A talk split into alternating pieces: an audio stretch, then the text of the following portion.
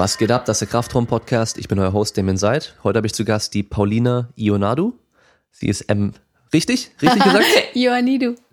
Habe ich falsch gesagt? ja. Was habe ich Ja. gesagt? Ioannidou. Ja, okay.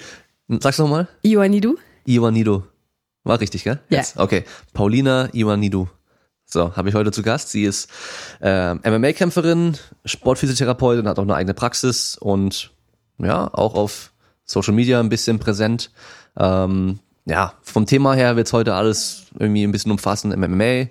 Ähm, ich glaube, so Frauensport ist, glaube ich, noch ein ganz cooles Thema, was wir ansprechen können. Habe ich auch schon mal eine Frage bekommen von äh, einer Zuhörerin, ähm, dass die gerne mal eine Athletin hören würde, die auch in der Gewichtsklasse antritt, ähm, wo dieses Body-Image noch auch irgendwie so ein bisschen Thema ist, was ja im MMA auch äh, ganz wichtig ist, wenn es um, um Vermarktung geht. Ähm, ja, Physiotherapie und so weiter können wir heute alles, alles mal ein bisschen durchsprechen. Erstmal noch herzlich willkommen. Ja, danke dir. Ähm, du warst jetzt gestern bei einem MMA-Kampf zum Zuschauen. Genau, ähm, gestern war die Veranstaltung Wheel of MMA hier in Stuttgart in der Karl-Benz Arena. Und da haben einige aus meinem Gym noch gekämpft und ähm, es ist immer sehr schön zu sehen, dass so kleine Veranstaltungen mittlerweile große Arenen ähm, füllen können und dass der Sport sich natürlich in Deutschland auch gut etabliert. Es war leider gestern kein Frauenkampf da. Der wurde abgesagt wegen einer Verletzung einer Athletin und sonst waren es eigentlich nur Jungs, die dort gekämpft haben. Und du wolltest nicht kurzfristig anspringen. Ja, hatte ich auch kurz überlegt, aber das Buffet sah dann doch verlockender aus. Ja, ja.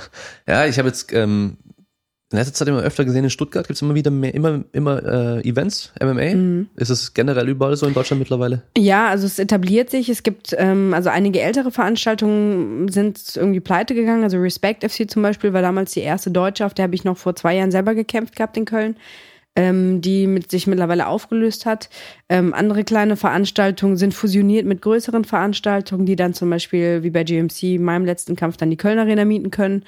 Ähm, das Ganze wird natürlich professionalisiert in Deutschland. Es gibt ähm, mittlerweile halt auch viele Fernsehsender, die das Ganze dann ausstrahlen, ob das jetzt RAN ist, Pro7, äh, die Bild überträgt mittlerweile auch vieles.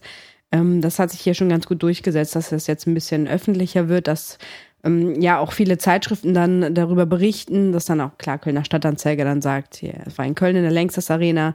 Äh, so nimmt das Ganze jetzt mittlerweile in Deutschland einen ganz guten Lauf, würde ich sagen, ja. Okay. Ähm, ich habe äh, einen Artikel gesehen gehabt vor ein paar Jahren, glaube ich. Da warst du ähm, irgendwo, wurdest interviewt, ich glaube in der Zeitung oder so oder in einem Online-Portal war das. Ähm, da war so dieses, diese typische Überschrift irgendwie so, ja, ähm, hier so kleine zierliche Frau und äh, prügelt sich im Käfig, äh, blutige Kämpfe. Wie kommt man dazu? Ja, das ist glaube ich so diese, dieses klassische Ja, Ding oder genau. bei dir. Ähm, ja, das ist eigentlich, ich, man gewöhnt sich definitiv dran. Also meistens fängt man mit irgendeiner Kampfsportart an. Äh, bei mir war es Kickboxen aus Fitnessgründen erstmal. Vielleicht auch so um mit 16, 17 so ein bisschen zu kanalisieren. Ah, vielleicht mal ein bisschen Boxen ist ja cool. Toughness zeigen. Ähm, Kickboxen wird dann aber relativ schnell langweilig. Dann geht man zu K1, vom K1 zum Thai-Boxen. Äh, dann war ich selbst 2010 und 12 das erste Mal in Thailand in einem Trainingslager, also bei Tiger Thai, was sich halt mittlerweile ähm, völlig äh, krass professionalisiert hat. Also ähm, das hat kein, kein Thai-Flair mehr, dass man auf irgendwelchen Matten schreiende Thai-Coaches hört, sondern Americanized ähm, und, und doch sehr äh, kommerzialisiert auch. Ähm, dort allerdings auch 2010 und 12 äh, den Bodenkampf für mich entdeckt und das Ring ähm, und so kamen die ersten 2012, 13 hatte ich meine ersten MMA-Kämpfe gehabt äh, in Thailand. Es war damals eine Amateurveranstaltung von One FC Warren Cage. Ähm, es war ein Turnier, ähm, wo ich quasi das Turnier auch gewonnen hatte. Ähm, und dann in Deutschland meinen ersten Pro-MMA-Kampf 2015 gemacht habe, ging sehr stark. Also es war damals für mich eigentlich auch so die erste Situation zu sagen, also ich hatte schon Kickbox-Kämpfe gemacht, das Ganze war ganz ganz cool, ähm, aber irgendwie wollte man mehr, auf dem Boden ein paar Kämpfe bestritten, ähm, war auch cool und MMA war dann so ein bisschen so, ja komm, jetzt kannst du eigentlich mal alles zusammenführen und äh, da reingehen. Und meine Gegnerin, Fran van der Stucken, hatte definitiv, ich weiß gar nicht, ich hatte schon vier oder fünf Pro-Kämpfe gehabt und das war mein erster Pro-Kampf, äh, physisch sehr stark und habe äh, leider in der ersten Runde das erste Mal in meinem Leben ähm, mir was gebrochen gehabt und bin irgendwie in eine Faust und mit einem Orbitalboden gebrochen. Da wurde der Kampf leider abgebrochen. Ähm, sie ist, glaube ich, mittlerweile auch nicht mehr im MMA aktiv, sondern fast nur noch auf dem Boden. Und dann war es für mich halt so, dass äh, aufgrund der Regeneration dieser Verletzung ich halt fast erstmal nur noch auf dem Boden geblieben bin. und äh, relativ schnell vom Blau-Lila Gurt dann weitergegangen bin, ähm, viele internationale Grappling-Turniere dann bestritten habe. Öfters halt, ne, Naga Birmingham. Also äh, ich kämpfe selber kaum, also nie im Gi, sondern bin eigentlich nur im No-Gi, ähm, also ohne Kimono quasi unterwegs. Was halt auch jetzt beim nächsten Event, also Europeans in Amsterdam am 17. November, dann auch wieder der Fall sein wird. Okay. Ja, klingt auf jeden Fall alles cool. Wie groß und schwer bist du? In welcher Klasse trittst du an? Ähm, also ich bin 1,58 Meter. Idealerweise kämpfe ich im Strohgewicht bei 52 Kilo.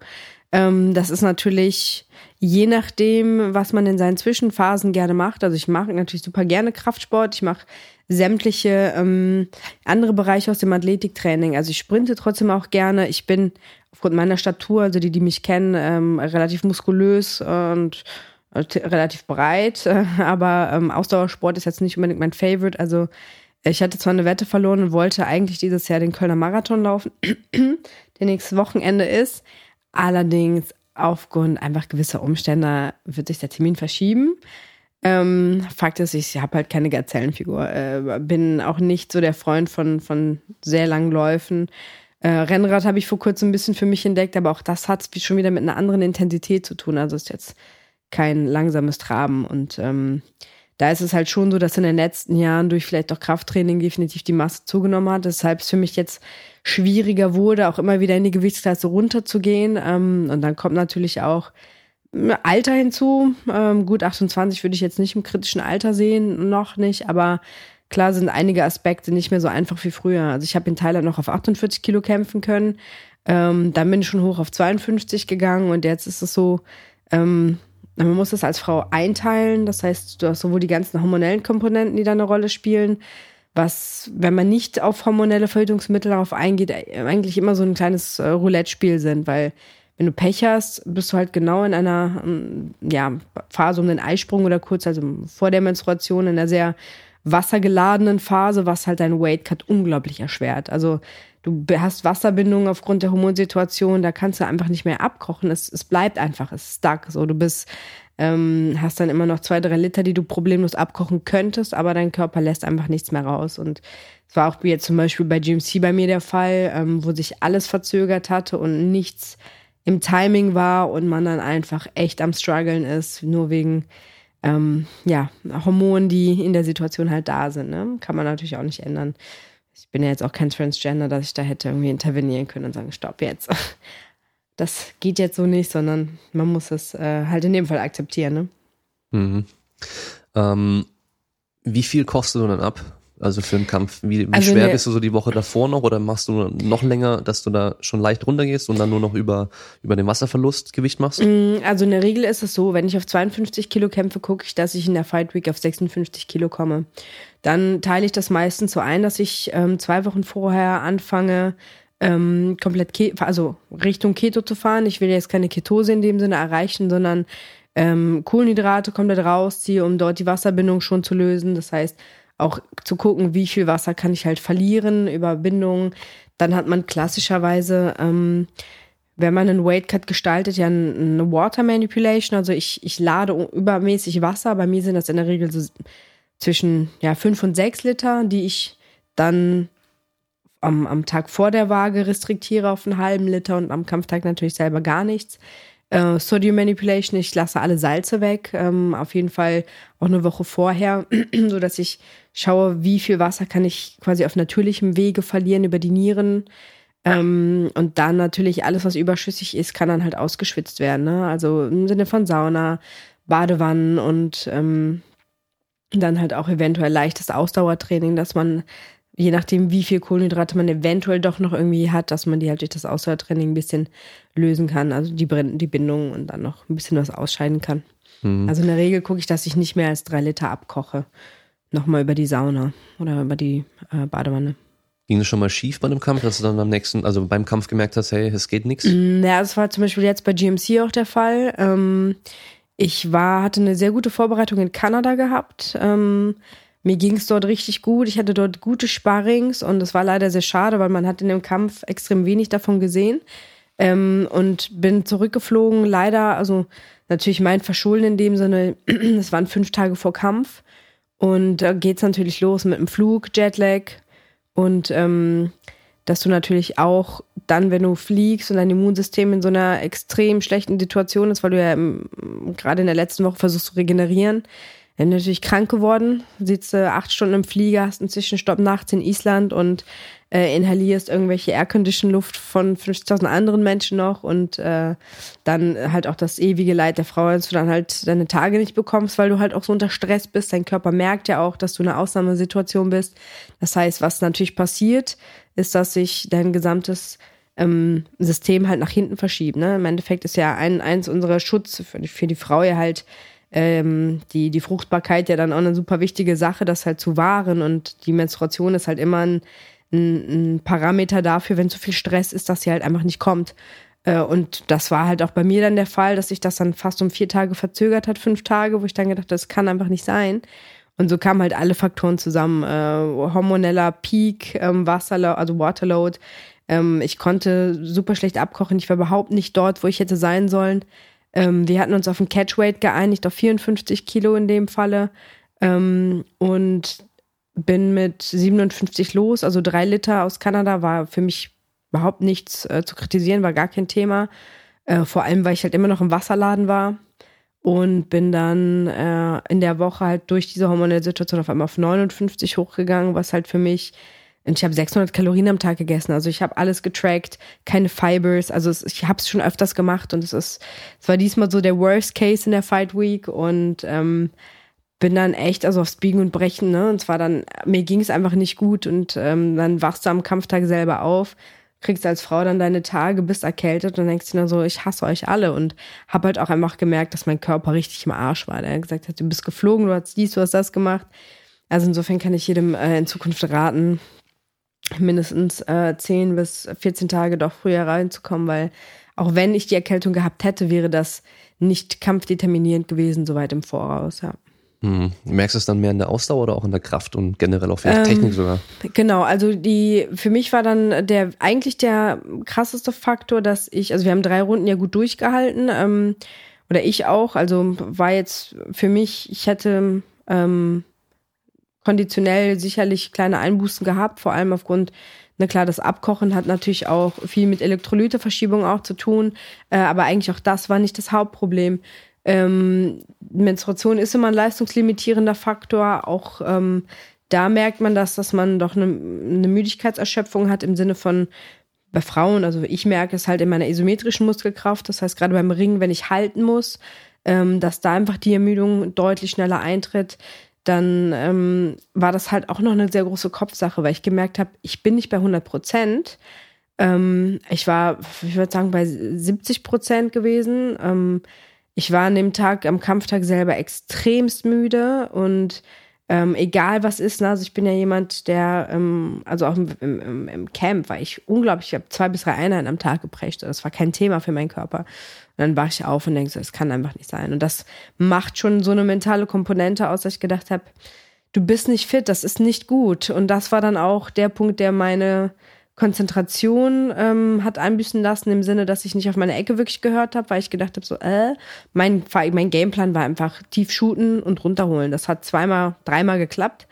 Ähm, und dann aber auch, wie gesagt, die isometrische Komponente. Ich konnte mal in Side Control halten, aber auch so leicht gekrampft. Und das ist halt alles ähm, suboptimal gewesen. Das hast du halt als Frau ähm, gerade in ja, also bei in Ausdauersportarten merkt man es nicht so sehr wie in Kraftsportarten. Das so, glaube ich, während das wäre eigentlich interessant, müsste man mal nachschauen, wieso da der Aspekt ist, ne? Wie, wie diese Einbußen während der Menstruation sind. Ne? Ob du halt im Kraftverhältnis, ne? Bandlaxizität natürlich eine große Rolle spielt, Explosivität dann halt auch, äh, Reaktivkraft. Ne? Das ist, ähm, ist halt schon, gibt es natürlich einige Sachen zu, auch jetzt bei so Verletzungsrisiken vor allem, aber ähm, das hat mir definitiv so ein bisschen das Genick gebrochen auch, ja. Mhm. Was fragen dich die meisten Leute immer, wenn es um den Sport geht? Mm, wie das, wie das so gesellschaftlich anerkannt wird, dass man das als Frau zum Beispiel macht, ähm, wie meine Patienten darauf wirken, warum ich den Sport mache und warum man als Frau sich im Käfigkampf stellt. Das ist so die Bild, die das immer fragt. Ja, genau. Der Hahnenkampf, der blutige Hahnenkampf. Genau, genau. Als es damals mit diesem ähm, mit diesem Fernsehdeal war, wo dann diese Boxpromoter aus Deutschland da das dann wieder irgendwie abschaffen konnten, weißt du noch? Vor ein Ja, paar ja. Jahren. Wo dann die ganze Zeit immer dieser blutige Hahnenkampf Mm, und ja. dieses einfach nur brutal und was weiß ich. Oh, das hat mich so genervt, ey. Es ist leider auch sehr traurig, weil, also für mich ist halt MMA und das verstehen halt viele Leute nicht. Ähm, ich habe es meiner Mutter auch versucht so zu erklären. Sie kann sich natürlich nicht angucken. Ne? Das, ähm, ich weiß nicht, ich will, wenn ich Kinder habe, unbedingt, dass die Kampfsport machen, weil ich finde, das ist eine, ist eine Sportart, die prägt, egal, das sind Sportarten, die prägen deinen Charakter und deine ähm, vielleicht auch Stringenz fürs Leben. Also ich glaube, nichts wie der Wettkampf haben mich so in meinem Alltag geprägt, dass es mir so den Drive gegeben hat, zu sagen, ich bin strukturiert. Für viele ist es vielleicht ein bisschen langweilig, ähm, weil ich nicht feiern, also sehr selten feiern gehe oder exzessiv. Ich saufe halt auch nicht. So, es ist ähm, passt mir einfach nicht in meinen Kram. Mal, klar macht man das dann, ne? Aber es ist nicht jedes Wochenende. Ich kann es im Jahr an drei Fingern abzählen. Und ähm, es gibt ja eine Struktur im Leben, die ähm, mir wichtig ist, die ich brauche, die ich mir so selber nicht geben kann. Ob das ist, ähm, vielleicht, ob es auch Essen ist, ne? Also, dass man vielleicht eine gewisse Maßlosigkeit sonst hat ähm, oder halt kein Interesse. Warum muss ich das machen? Ess doch einfach alles, auch wenn es gesund ist, aber auch kann ja auch zu viel sein. Aber es gibt ja einfach einen Rahmen und einen Rahmen, der dir halt auch im beruflichen ähm, eine Struktur gibt, dass du das, dass du Prioritäten setzt, dass du priorisierst, ähm, dass du ähm, einen Fokus hast auf Tasks, also dass du deine, deine Tasks abarbeiten kannst, deine Aufgaben abarbeiten kannst und halt weißt, was dein Ziel ist. Und vielen Leuten fehlt im Sport, ich mache Fitness und hier und da einfach eine Zielführung. Und das ist egal, ob ich jetzt sage, ich will ein Championship Belt, das ist für mich eine Nebensache. So, ich mache den Sport und ich mache den Wettkampf, weil mir die Vorbereitung sehr viel Spaß macht. Ich finde es immer ähm, ich finde es hochinteressant zu gucken, wo das Skillset eigentlich ist und auch sich konstant zu verbessern. So, ähm, mein Striking hat sich verbessert. Ich war früher witzigerweise eine bessere Strikerin, als ich jetzt bin, aber einfach, weil ich jetzt den Fokus ähm, viel aufs Grappling gesetzt habe und vielleicht auch meine Körperstatur, ne? Das Ringen mir natürlich liegt, weil ich einen sehr tiefen Schwerpunkt habe, weil ich äh, sehr starke Beine habe, einen sehr starken Rumpf habe und ähm, relativ kurze Arme habe, ähm, die natürlich Hebel und, und ähm, Winkel halt anders adaptieren wie jemand, der sehr lange Gräten hat. Ne? Und dann ähm, sucht man sich natürlich heraus, was einem liegt. Ich liebe es trotzdem zu boxen, auf jeden Fall. Und es gibt dir eine sehr gute Struktur in, jeden, ähm, in jedem Lebensbereich. Und auch der Umgang mit Menschen, dass man halt merkt, welche Menschen sind wichtig, welche Menschen äh, sind effizient. Das klingt jetzt nicht kalt im Sinne von, ja, aber Freundschaft hat was mit Empathie zu tun, sondern natürlich selektiert man auch seine Leute dadurch. Das heißt, du merkst die Leute, die dann sagen, ah, warum kommst du nicht mit feiern? Und ähm, sondern die Leute, die auch sagen, hey, ist kein Problem, ich kann es nachvollziehen, wenn ich dir helfen kann, weiß ich Bescheid. So ist das auch mit Partnerschaften. Wenn jemand das akzeptiert, was du tust, oder das ähm, schützt oder dich, dich unterstützt mit dem, was du tust, dann hast du da ähm, jemanden gefunden, der in allen Bereichen loyal ist und nicht jemand, der sich darüber aufregt, dass du nicht mit feiern kommst, dass du nicht mit zu Meckes gehst oder ähm, dir keine Ahnung. Ach, gehst du schon wieder trainieren? Genau, ne, also halt so schon wieder, ne, also ich meine meine Familie, das ist natürlich auch eine Sache gerade im Süden. Ich komme aus Griechenland, ähm, einem Land, wo nach wie vor sehr viel konservatives, ein sehr konservatives Frauenbild herrscht. Ähm, klar sind wir äh, Anfang der 90er nach Deutschland gekommen und ähm, kennen viele dieser Aspekte. Und meine Mutter oder meine Oma zumindest war ähm, für mich eine, eine Person, die auch, also wir sind ähm, alle vaterlos, vielleicht auch da so der Drive dann zu kämpfen, äh, keine Ahnung, äh, will ich jetzt auch keine tiefen psychologischen äh, Happenings auspacken. Aber meine Oma, die sich in Deutschland als Schneiderin selbstständig gemacht hat in einer Ära und sich hat auch scheiden lassen, wo es in Griechenland ein völliges Tabu war mit drei, drei Kindern und drei Mädels vor allem. Und ähm, meine Mutter auch ebenfalls alleinerziehend, ähm, die dann halt es geschafft hat, sich wirklich äh, dadurch zu kämpfen bis zu einem gewissen Punkt und mich halt großzuziehen und äh, es auch so zu schaffen. Wir sind auch im Kölner Ghetto quasi aufgewachsen. Ähm, aber dann halt zu sagen, okay, finde deinen Weg, mach das so und so und ähm, studiere und mach, also im Endeffekt nutze alles, was kommt. Ähm, da hatte ich halt auch, das ist wie gesagt so das antigriechische Bild. Wenn ich in Griechenland bin, ähm, ich hatte mal eine Wettkampfvorbereitung und ähm, ich komme aus dem Dorf, also ein Teil meiner Familie kommt wirklich aus dem, aus dem, aus dem Dorf, Flachland, ähm, aus dem griechischen Norden und ich musste laufen gehen morgens. Und äh, ich Dörfer sind alle so einen Kilometer voneinander entfernt. Also habe ich gedacht, komm, gehe ich von Dorf A zu B, hol dann hinterher noch äh, ein bisschen Brot für die Family und äh, lauf dann zurück. Und es ist halt wirklich so rudimentär. Noch die Ziegen, wir haben noch so einen äh, slowakischen Wolfshund damals gehabt. Den habe ich dann teilweise mitgenommen, hätte ich auch reiten können. Ähm, wo die Leute da angehalten haben, warum rennst du? Wovor läufst du weg? Sollen wir dich mitnehmen? So, nein, ich muss laufen, weil ich mache Sport. Was machst du denn für Sport? Warum musst du laufen? Das ist halt völlig, völlig fehlendes Verständnis für äh, Leistungssport natürlich. Und dann auch als Frau und dann noch Boxen oder ich dann gesagt habe, ich ringe dann, ne, damit die halt, wenn ich den MMA erkläre, dann hätten die wahrscheinlich schon äh, irgendein Psychiater angerufen und gesagt, was geht denn da mit dem Mädel ab? Was, schlagen? Ins Schlagen, Gesicht. ins und Gesicht. Knie auch. Genau, und genau. Ja, und das ist ähm, insofern, also in Griechenland, das hat jetzt eine große, also doch, also ich merke das an meiner Familie, die Generation der Mädels, die in meinem Alter sind, die haben da, die adaptieren sich schon schnell. Also die eine hat auch angefangen zu boxen, die andere ähm, ist jetzt im Fitnessbereich so ein bisschen, dass sich das jetzt doch durchgesetzt hat, sodass die Frauen in Griechenland anfangen, so ein bisschen mehr Statement zu geben. Und ähm, ich finde das halt, also es geht mir nicht um Emanzipation oder irgendeine Revolution, sondern einfach mal so ein bisschen. In Griechenland ist es wirklich ein Mind-Change. Also man kann es halt nicht mit Deutschland vergleichen, weil das sind Leute, die ähm, ein Patriarchat gewohnt waren, wo der Mann halt gesagt hat, was zu tun ist oder was nicht zu tun ist. Und wenn du einfach als Frau random machst, worauf du Bock hast, ist es verdammt schwer. Und das tue ich halt hier in Deutschland. Und in Griechenland ist es echt, ich muss mich dafür rechtfertigen, dass ich mein eigenes Business habe. Ich muss mich dafür rechtfertigen, dass ich eine eigene Praxis habe, äh, kämpfe, ähm, Ausbilderin bin und dass ich nicht verheiratet bin, geschweige denn, äh, wo ist dein Mann? so, du bist Ende 20. Deine biologische Uhr ist schon 100 Jahre abgelaufen. So, dementsprechend ähm, bin ich aber sehr happy damit natürlich, ne, dass man das dann trotzdem so verkaufen kann, dass am Ende alle stolz sind in Griechenland auf einen. Weil man dann auf einmal mit einem dicken Auto zum Beispiel kommt, was in Griechenland wieder Prestige ist, mit dem deutschen Mercedes aus Stuttgart. das ist dann immer äh, echt, echt lustig. Ja, sie fährt Mercedes. Das kann nur eine gute Frau sein. ja, willkommen in Hellas. Ja, die haben einfach noch komplett andere Werte wie hier teilweise. Ja. Ähm, du warst jetzt in Kanada für dein Trainingscamp bei Genau. äh, TriStar, bei ähm, ja, einem MMA-Gym mit einem Trainer, der weltbekannt ist, der schon meiner Meinung nach den besten MMA-Kämpfer aller Zeiten auch trainiert hat, äh, George St. Pierre. Den hast du auch getroffen. Hast du Ja. dann bei Instagram gepostet und dann habe ich dir gleich geschrieben, ah, äh, Fass ihn an. ja, bring mir ein Autogramm mit oder irgendwie. Also Genau. ich bin ja selber ähm, jetzt kein MMAler oder sonst irgendwas, aber ich bin da ziemlicher Fan. Ich schaue auch jeden UFC-Event an und äh, Bellator-Events und ähm, ja, bin, bin Fan, sag ich mal. Kämpfen werde ich nie. Bin auch einfach zu alt dafür.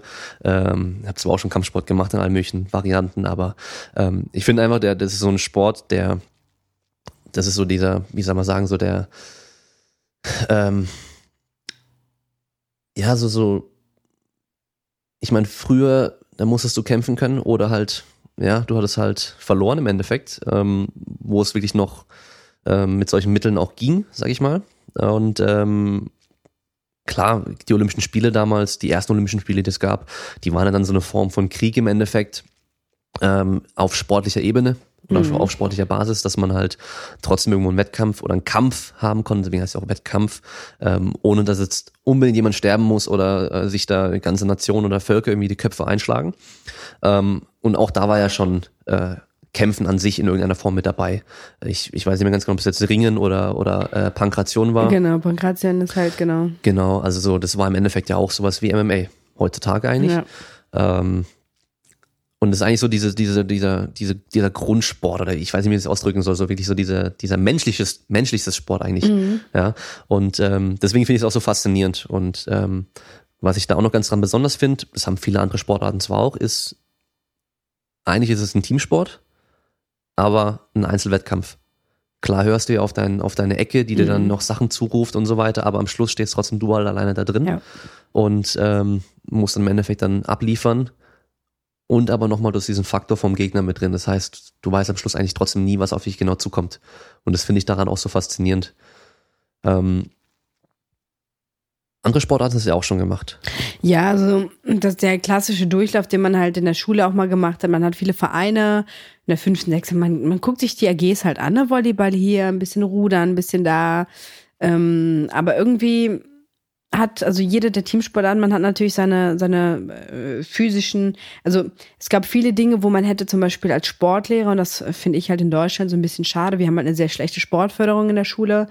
Ähm, in den Staaten ist das anders, wenn man einen Sportlehrer hat, der sieht, ey, du hast eigentlich, ähm, ob das jetzt äh, Körperparameter sind, also Körpermaße, dass man sagt, ey, du bist klein, du aus mir hätte theoretisch eine extrem gute olympische Gewichtheberin werden können, weil ich halt einfach ähm, gute Hebelverhältnisse habe, meine Muskelfaserzusammensetzung ähm, sehr optimal gewesen wäre für diese Sportart. Stattdessen fand ich halt einfach, weil es halt alle gemacht haben, irgendwie, keine Ahnung, Volleyball cool. Ähm, ich bin so der Antiball, also mich vor in ein Volleyballfeld zu setzen, ist ungefähr das Dümmste, was du machen kannst. Ich bin nicht mal so, also das Netz fängt nicht mal da an, wo mein Kopf aufhört. Also es ist halt absolut, absolut, also absurd, mich in so eine Sportart zu packen, geschweige denn ähm, Hochsprung.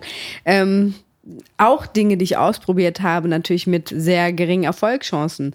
Ähm, das ist natürlich sehr schade gewesen, weil man hätte vieles äh, rausholen können in Bereichen, ähm, die jetzt oder mir im Nachhinein, klar, wenn man aus dem Bereich halt kommt und Bescheid weiß, also okay, Sportwissenschaftlerin, dann wissen zu können, hey, hätte man das damals gemacht, so dann wäre ich, keine Ahnung, hier Top Ten irgendwo und am Ende halt recht spät dann doch mit allem angefangen, um dann doch hier zu landen und zu wissen, dass äh, gerade, also bei MMA zum Beispiel, ne, ich, ich wäre jetzt auch kein optimaler Thai-Boxer oder Kickboxer, weil ich einfach immer noch sehr kurze Beine habe und sehr schwere Beine habe im Vergleich zum Rest meines Körpers. Ähm, aber trotzdem natürlich, und das macht ja MMA aus, ähm, man bei DC sieht man das ja. DC ist mit der kleinste und speckigste Kämpfer quasi auch und schafft es trotzdem, seine ähm, seine Maß oder seine Biometrie so nutzen zu können, äh, dass er die Leute halt ausnockt oder zu Boden holt oder besiegt, halt ähm, in welchen Formen auch immer.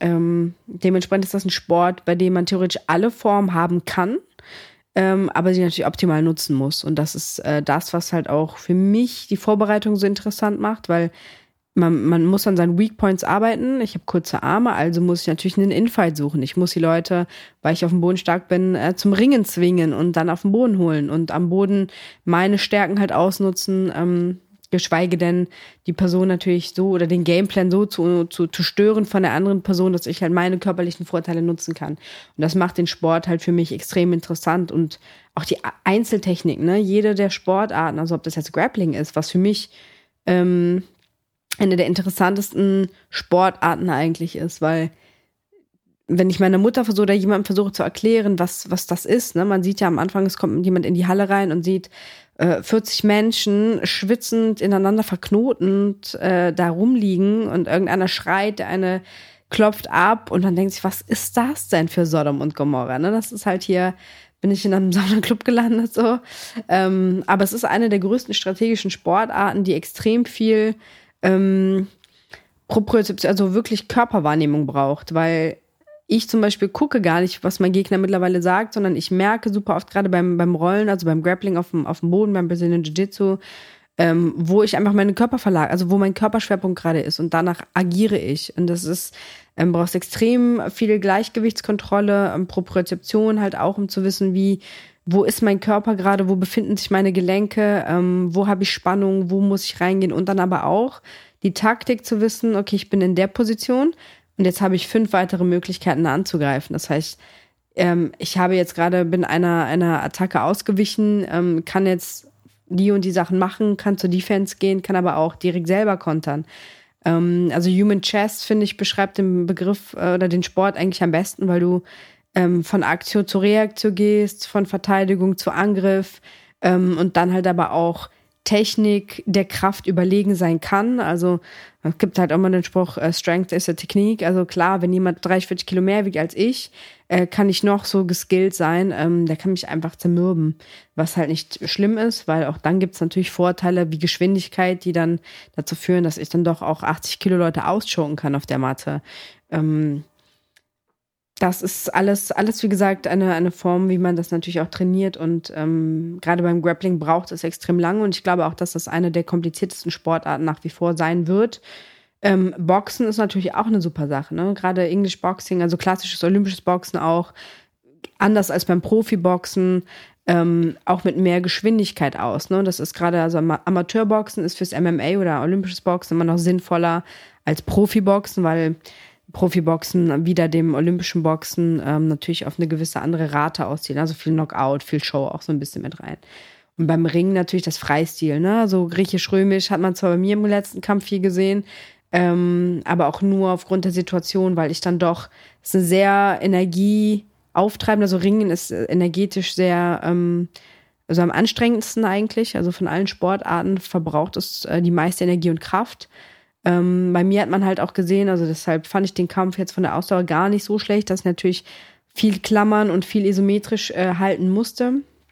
Aber es ist natürlich eine super Sache, ne? Also gerade für die Leute, die sagen, sie wollen irgendwie eine Form von Masse aufbauen und sagen, was mache ich denn? Sag ich, geh mal zum Ring. Dann zicke Beine haben, suplex mal die Puppe 50 mal hintereinander, klammer den Jungen mal oder trag den mal durch die halbe Halle, dann äh, hast du deine Beine. Ja, das ähm, hört man immer wieder mal, wenn die ähm, im MMA dann zum Beispiel gerade im, im Clinch am, am Käfig stehen und dann eigentlich so nur um die Position ringen, wer jetzt seinen Arm unter die Schulter von dem anderen bekommt, um mhm. dann vielleicht eine Attacke zu machen. Und dann sieht es so aus, als würden die rumstehen, aber nicht viel machen. Und das ist sowas von unglaublich anstrengend. Das unterschätzen die Leute total. Mhm. Also ähm, arbeiten halt zwei Kräfte aufeinander. Genau. Ne? Also die Isometrie sieht man nicht, weil beide versuchen mit minimaler Bewegung im Endeffekt eine Position zu bekommen. Ne? Das ist halt nur Haltekraft am Ende. Ich habe aus Spaß ein paar Mal mit einem Kumpel in der Uni ähm, auch so ein bisschen gerungen. Äh, er war Judoka, ich habe früher auch äh, lange Judo gemacht und das jahrelang nicht mehr gemacht und äh, ich hatte da über 90 Kilo und der war dabei äh, knapp über 60 Kilo, aber halt noch aktiver Judoka, ziemlich guter.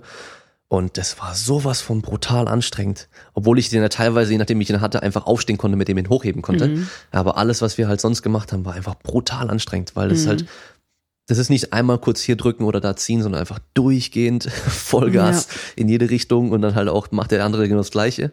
Und dann musst du immer noch re reagieren und so. Und dann hast du halt teilweise auch noch blöde Positionen, wo du dann da legst, da liegt auf dir drauf und dann kriegst du schlecht Luft und so.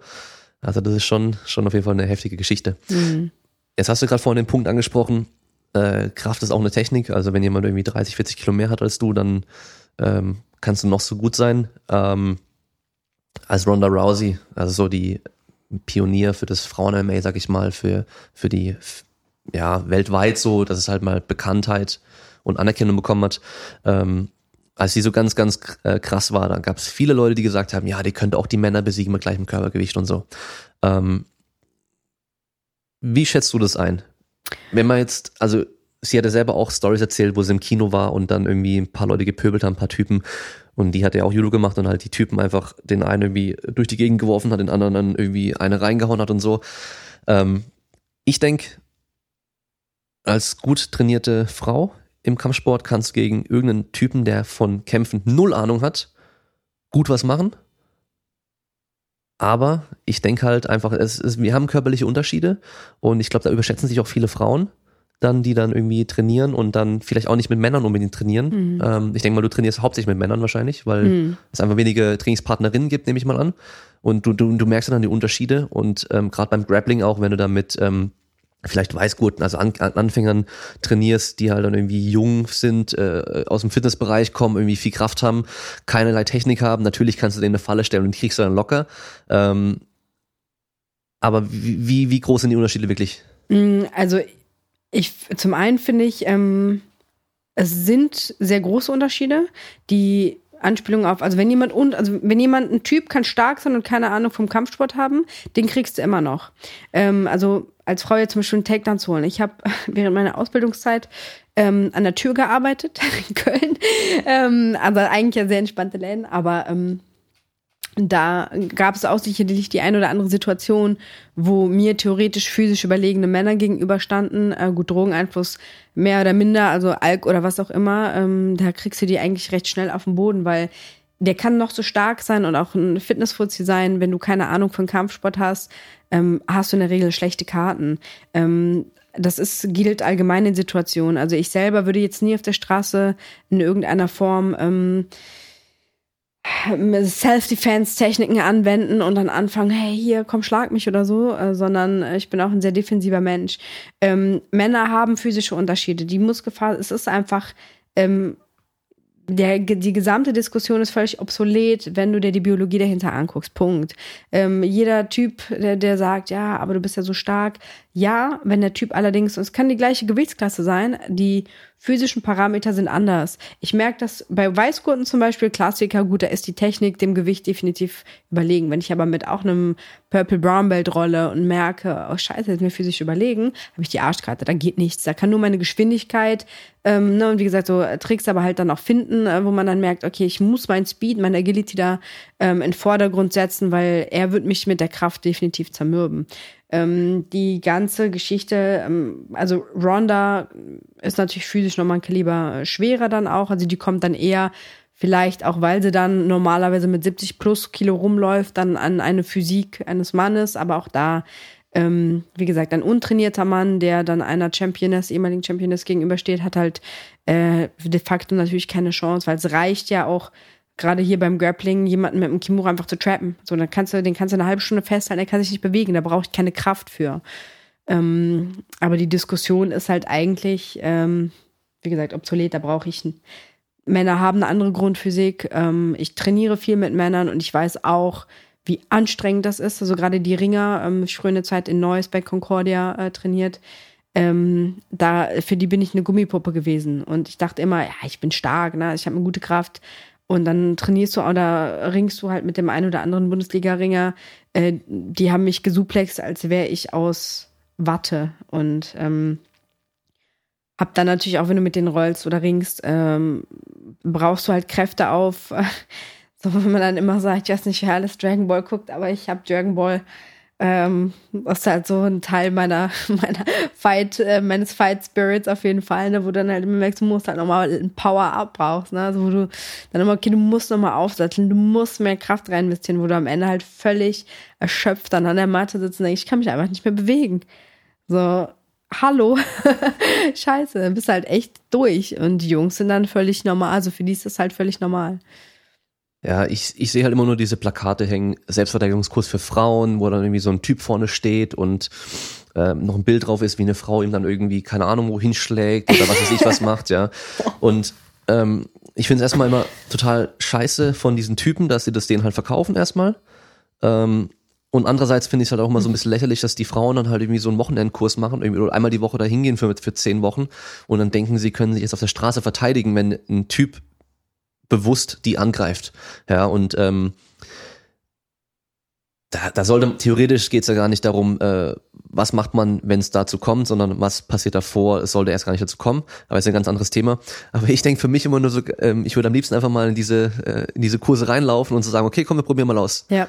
Lass mal, lass einfach mal ausprobieren. Also ähm, ich ähm, bin in dem Women's Health Camp ja auch quasi als, als Trainerin mit drinne und wir haben natürlich ein Modul, weil es viele Frauen interessiert hat, dass ich sowas wie Selbstverteidigung unterrichte. Und ich sage den Mädels halt auch immer, die Grundvoraussetzung, um eine adäquate Selbstverteidigung zu haben, ist eine Grundfitness. Ähm, Sprinten, Laufen, alle koordinativen Fähigkeiten gehen dem voraus, weil ihr könnt nichts lernen.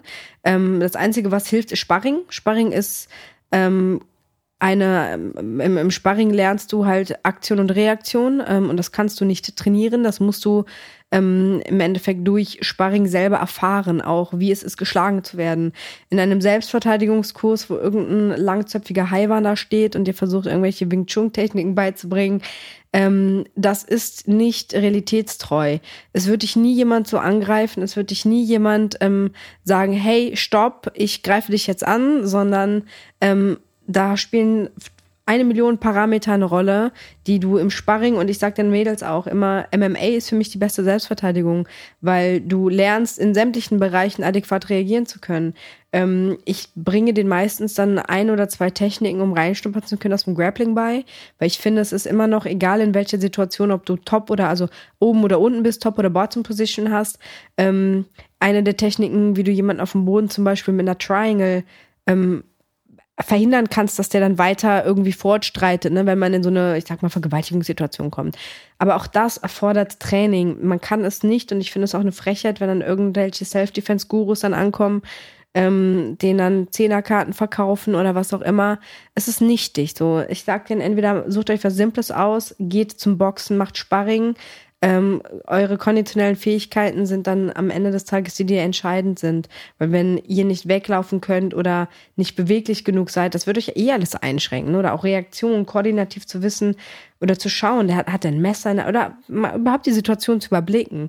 Ähm, ist die Grundvoraussetzung dafür und der Rest ist halt Nonsens. Ich würde mich auf der Straße äh, deshalb auch, na, natürlich so defensiv wie es geht verhalten. Es ist ähm, gerade, wenn Drogen im Spiel sind, haben die Leute auf einmal Kräfte, die die generieren, wo auch immer die herkommen.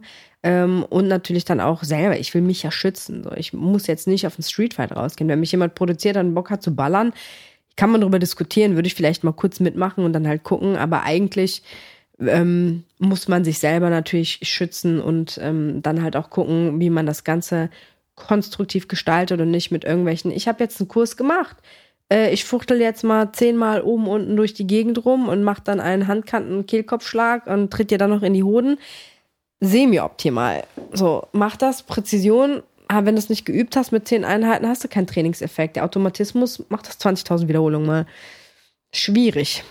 Also eigentlich Bullshit. Ja. Ich denke mal auch, das größte Problem ist dann, die tun es in so einem sicheren Umfeld lernen, auch wenn sie vielleicht die geilen Techniken lernen. Ja. Wenn die nie, wie du sagst, Sparring mal gemacht haben oder einen Kampf gemacht haben, dann ist auf einmal die Situation so anders und Ja. dann, dann ähm, vergisst du vielleicht alles im blödesten Falle oder reagierst komplett falsch und ähm, Mhm. Ist oder halt so. frierst ein. Das hört man ja ganz oft. Ähm, die sagen, ja, ich bin einfach eingefroren, ich konnte äh, ich konnte nichts machen Ja. so, weil die halt so geschockt waren in, der, in dieser Situation, dass auf einmal alles, was sie theoretisch gelernt haben, Klar. eh nichts bringt. Ja. Und da Stress. ist eben so Wettkampferfahrung, äh, kann ja auch ein anderer Sport sein Ja. oder reines Krafttraining sein. Ja? Das ist also so einfach so Eben. diese Erfahrung, mit mein Körper Adrenalin kann was umzugehen und und, und äh, unter Stress zu agieren, ne? Das ist natürlich auch eine Sache. Und das vernachlässigen die meisten halt einfach, ne? Also gerade in so traditionellen Kampfsportarten gibt also Kung Fu, ne? Also Formen haben nichts mit Wettkampf zu tun. Wenn du mit dem Fächer da schön aussiehst und einen tollen, wunderschönen Highkick machst, das hat 0% mit, mit, mit Wettkampf ähm, im Sinne von 1 zu 1 Kampfsport zu tun. Ja. ja, ähm, wenn wir jetzt schon bei dem MMA-Thema noch sind, bleiben wir da jetzt auch dabei und zwar, da haben wir jetzt schon ein paar Mal auch drüber gesprochen, ähm, so diese Geschichte mit äh, Frau im Sport, können wir also eigentlich auch generell äh, sprechen. Ähm, du bist ja Profi-MMA-Kämpferin. Hm. jetzt hier in Deutschland oder auch eigentlich in, in keinem, keinem der großen, also keinem der Verbände, außer vielleicht jetzt äh, UFC und Bellator und vielleicht noch zwei, drei, noch mal kleinere, kann man überhaupt so verdienen, dass man sagt, okay, ich mache nur das und ähm, kann davon auch leben, kann mir auch eine Zukunft damit aufbauen vielleicht. Ähm, und selbst in der UFC, dem größten Verband da, ähm, oder die größte Organisation, können eigentlich nur die Top-Leute richtig verdienen. Da gibt's auch sehr viele, die sehr, sehr wenig verdienen. Und ähm, man musste ja viel über Social Media Marketing machen, Sponsoren und solche Geschichten. Da hast du ja auch einige. Und ähm, als du in Kanada warst, hast du dann auch mit einer Kämpferin dann auch ähm, trainiert, glaube ich, mit der Sarah Kaufman. Ähm, nee, Sarah war nicht da, aber nicht da. Ähm, man hat allgemein, also als Frau ist es halt, es ist sehr, sehr schwierig. Ne? Du brauchst gerade in dem Bereich wie in allen anderen Sportarten ähm, verkaufen. Ne? Also du musst dich verkaufen, egal auf welcher Ebene. Die Leute, die mich kennen, äh, wissen, dass mein Instagram-Profil nicht ich bin in dem Sinne, wenn ich vor denen sitze, sondern äh, das ist natürlich ein, ein Produkt, was daraus entstanden ist, um ähm, im Endeffekt irgendwas zu generieren, was mir mein Einkommen sichern kann. Ähm, sprich halt auch oder Nebeneinkünfte sichern kann. Hauptberuflich ähm, habe ich eine Privatpraxis in Köln. Ich ähm, mache meinen Master noch an der Sporthochschule. Ähm, also bin jetzt in den letzten Zügen, ähm, bin sportwissenschaftlich engagiert und so weiter, arbeite für Firmen und ähm, mache äh, Athletiktraining und andere Geschichten. Aber das Kämpfen ist natürlich für mich immer noch eine Form, gerade aufgrund dieser ähm, ich sag mal, Schizophrenie der Berufe und des Sportes, weil die Leute sagen, ach, Physiotherapeutin und Kampfsportlerin, ähm, natürlich ein gutes Marketing-Tool und das, das triggert viele Leute. Das heißt, man muss sich einen Markt schaffen, um natürlich ähm, ja Potenzial zu generieren, um dann Firmen aufmerksam auf sich zu machen, die dann sagen, ach krass, äh, Klischee des Sportes ist natürlich so, ich mach dies, ich mach das, aber ich kämpfe eigentlich. Ähm, was natürlich für viele dann recht langweilig ist, weil die sagen, ja gut, der macht halt nichts, ähm, hart zu Hause rum und geht dann halt dreimal am Tag oder zweimal am Tag äh, ins Boxstudio und hat sich da die Birne ein. Ähm, bei mir ist natürlich so, ich habe natürlich Ahnung vom, vom Background, das heißt, ich gucke, dass mein Training gestalte ich meistens selber.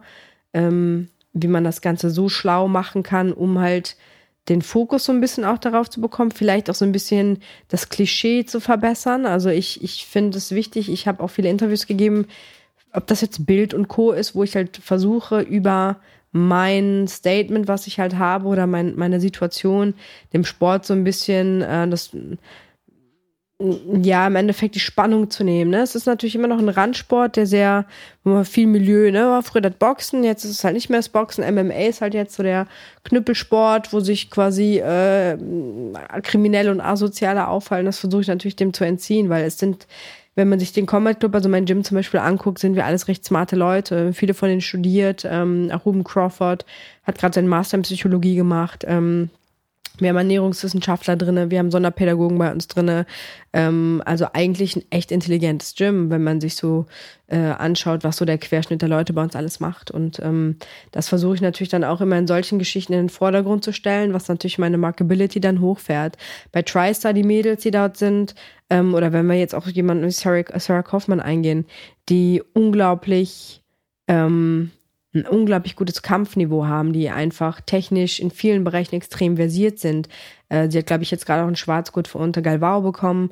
Ähm, sie kann sich halt nicht so gut vermarkten. Vielleicht hat sie da auch keinen Bock drauf, was ich 100% nachvollziehen kann, weil es sehr anstrengend ist, manchmal so eine Fassade aufrechtzuerhalten oder dann halt auch äh, ne, dieses konstante Interview geben und dann halt auch dieses Schiene halt wahre. Ne? Man spielt ja dann auch mit dieser ähm, Absurdität von äh, zwei Rollen und ähm, das kann sie halt nicht oder hat sie auch nicht. Vielleicht hat man auch nicht so einen interessanten Background. Das ist ja eigentlich scheißegal für den Sport, ne? Aber es ist natürlich wie bei einem Ronaldo oder wie bei einem Fußballspieler, der Skandale hat, ist es natürlich Medienpräsenz, ne? Conor McGregor, Medienpräsenz ist da, ähm, was die Unternehmen füttert, was die in Konzernen wie die UFC mittlerweile ähm, füttert ähm, oder andere Bereiche.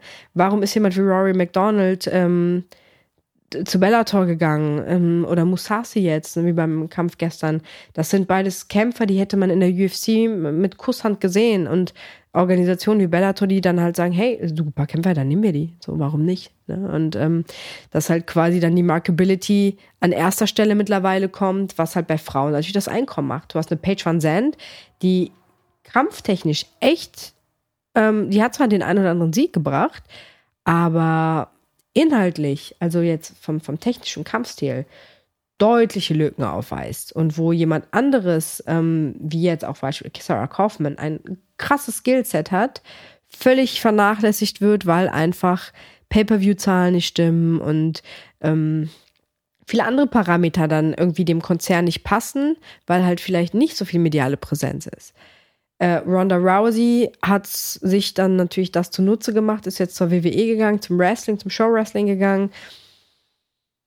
Auch, ähm, ich fand es persönlich sehr traurig, aber ähm, da muss man halt gucken, ne, was man halt für Geld alles dann tut, ne, weil das im Endeffekt für sie sie wusste, der MMA wird sie finanziell nicht aussorgen können. Äh, WWE ist in, in den Staaten ähm, so, also Bundesliga-Niveau, die haben eine Zuschauerzahlen, das kann man sich in Deutschland gar nicht vorstellen. Also jeder zweite guckt sich das dann an.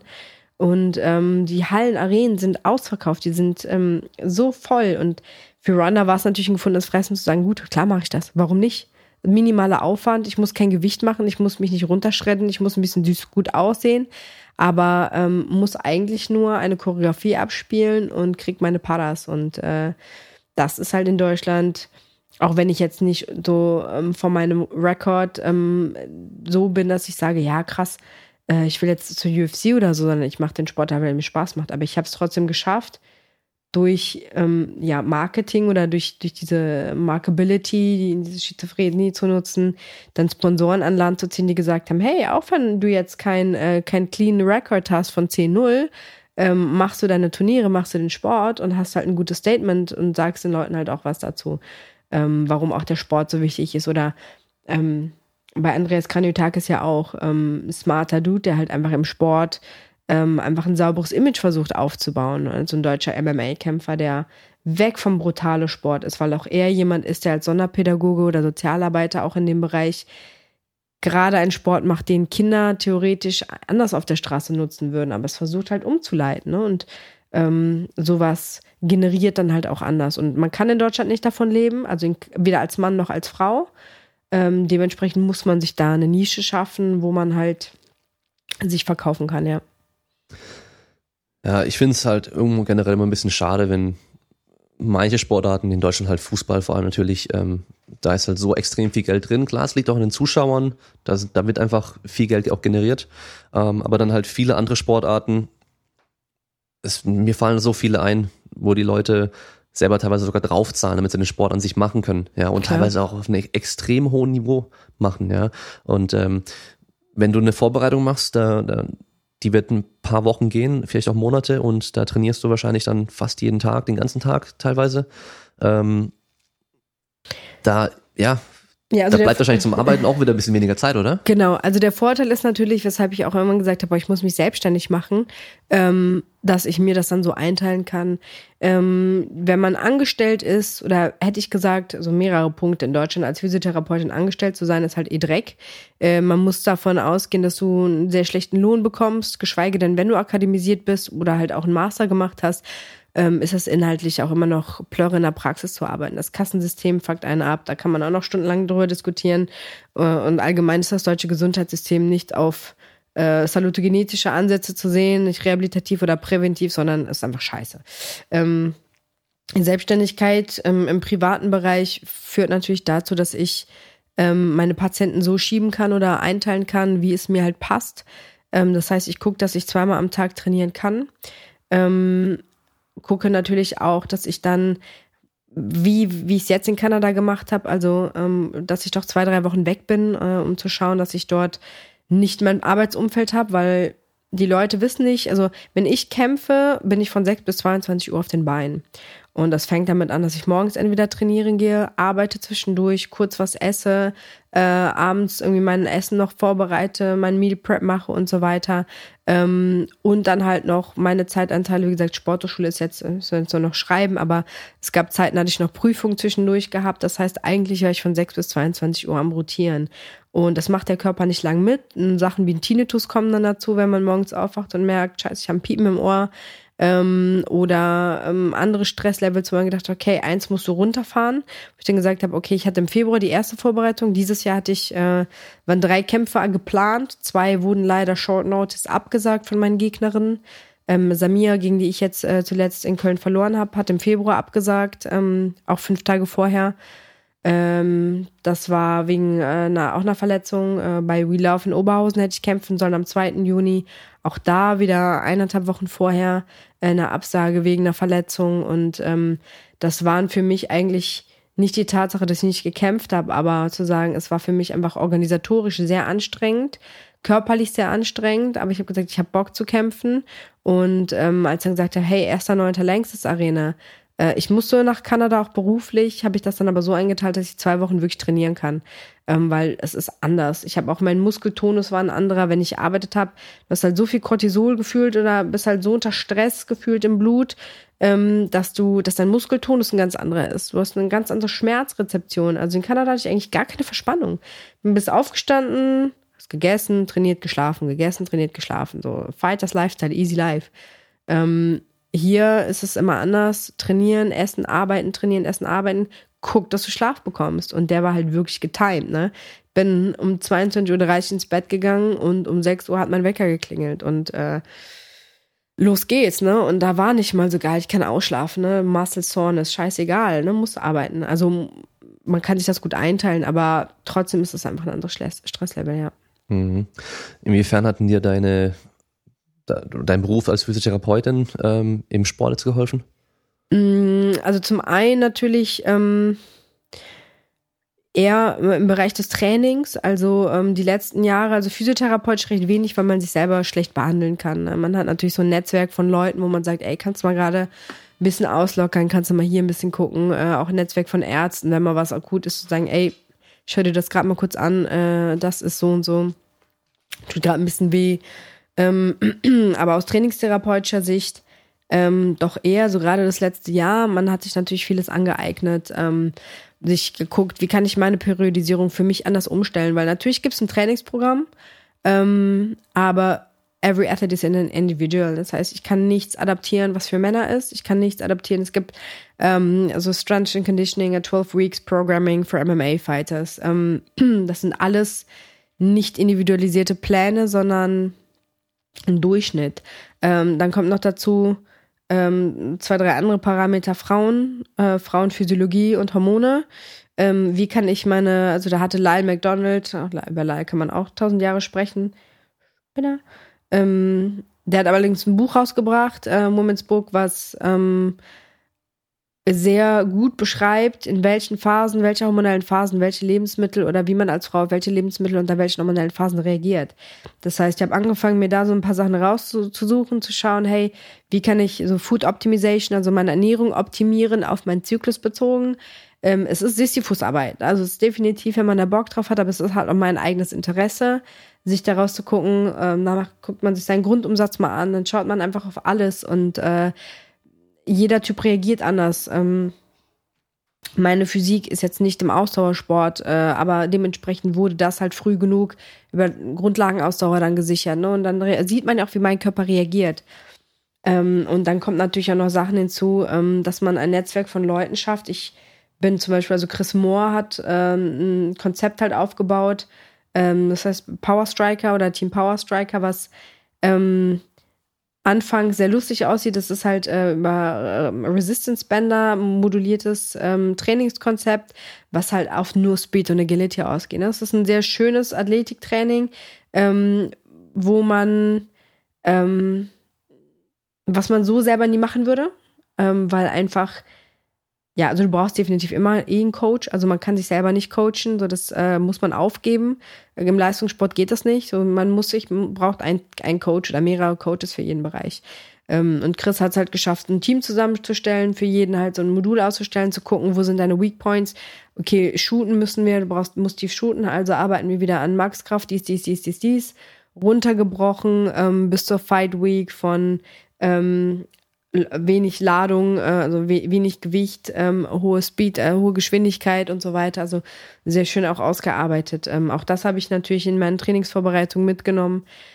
Ähm, konditionell natürlich auch, ne, weil du am Ende halt auf dem Airbike äh, die ganze Zeit Tabata-Runden fährst bis zum Abbrechen. Ne? Und das sind halt Dinge, die ich hatte auch, habe in meiner Praxis auch Airbikes, aber dann machst du das ein, zwei Mal und hast aber immer noch gefühlt äh, ich glaube, zwischen 5 und 10 Kalorien weniger gefahren, als wenn du es bei Chris machst, weil die dann mit einer Peitsche gefühlt hinter dir stehen. Also diese kleinen 2, 3 Prozent noch rauszuholen am Ende, wo du dann vom Bike fällst und denkst, oh Gott, scheiße. Ähm, dafür brauchst du halt immer Leute. Ne? Aber da hat es mir halt geholfen, ähm, mein Skillset so zu nutzen, ähm, um mir das halt gut einzuplanen und mir für jeden Bereich dann halt Leute ein bisschen zu suchen. Also wissen, ey, Boxen muss ich mehr. Dann war ich beim OSP-Boxen. War am Ende von den Zeiten leider auch sehr schwierig, ähm, weil es auch mit den Trainingszeiten in meinem Club kollidiert hat. Ähm, aber so hat man halt so eher das Skillset zu wissen, hey, die Leute brauche ich, damit statte ich mich aus, um ein gutes Fightcamp hier in Deutschland zu haben. Ja. Und andersrum, wie hat dir jetzt der, dein Sport und deine sportliche Erfahrung geholfen in deiner Arbeit als Physiotherapeutin?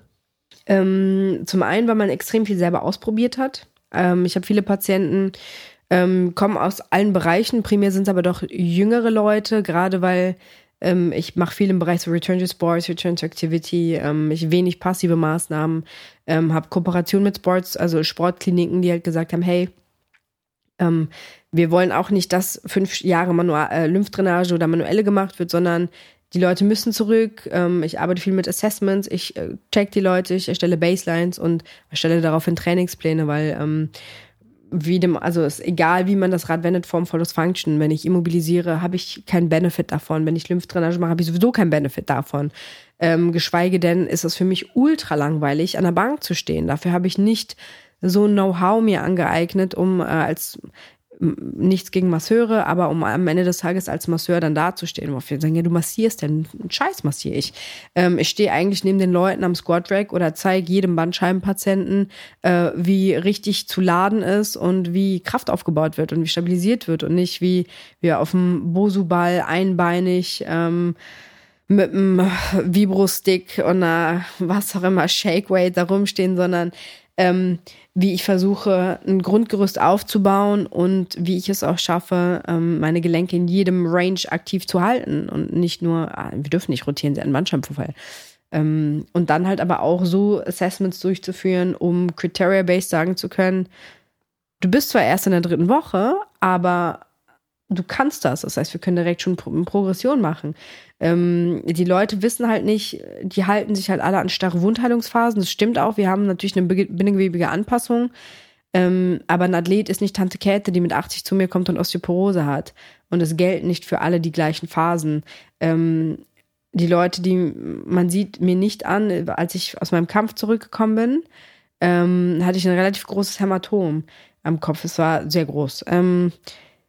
Man sieht aber davon nichts, weil ich auch glaube, dass Athleten eine deutlich, also sowohl auch mehrere Parameter, dazu gehören, also die Ernährung, das ist eine sehr proteinreiche Ernährung meines Erachtens, äh, genauso wie der, die biomechanische Belastung, ähm, deutlich schnellere Regeneration hervorrufen.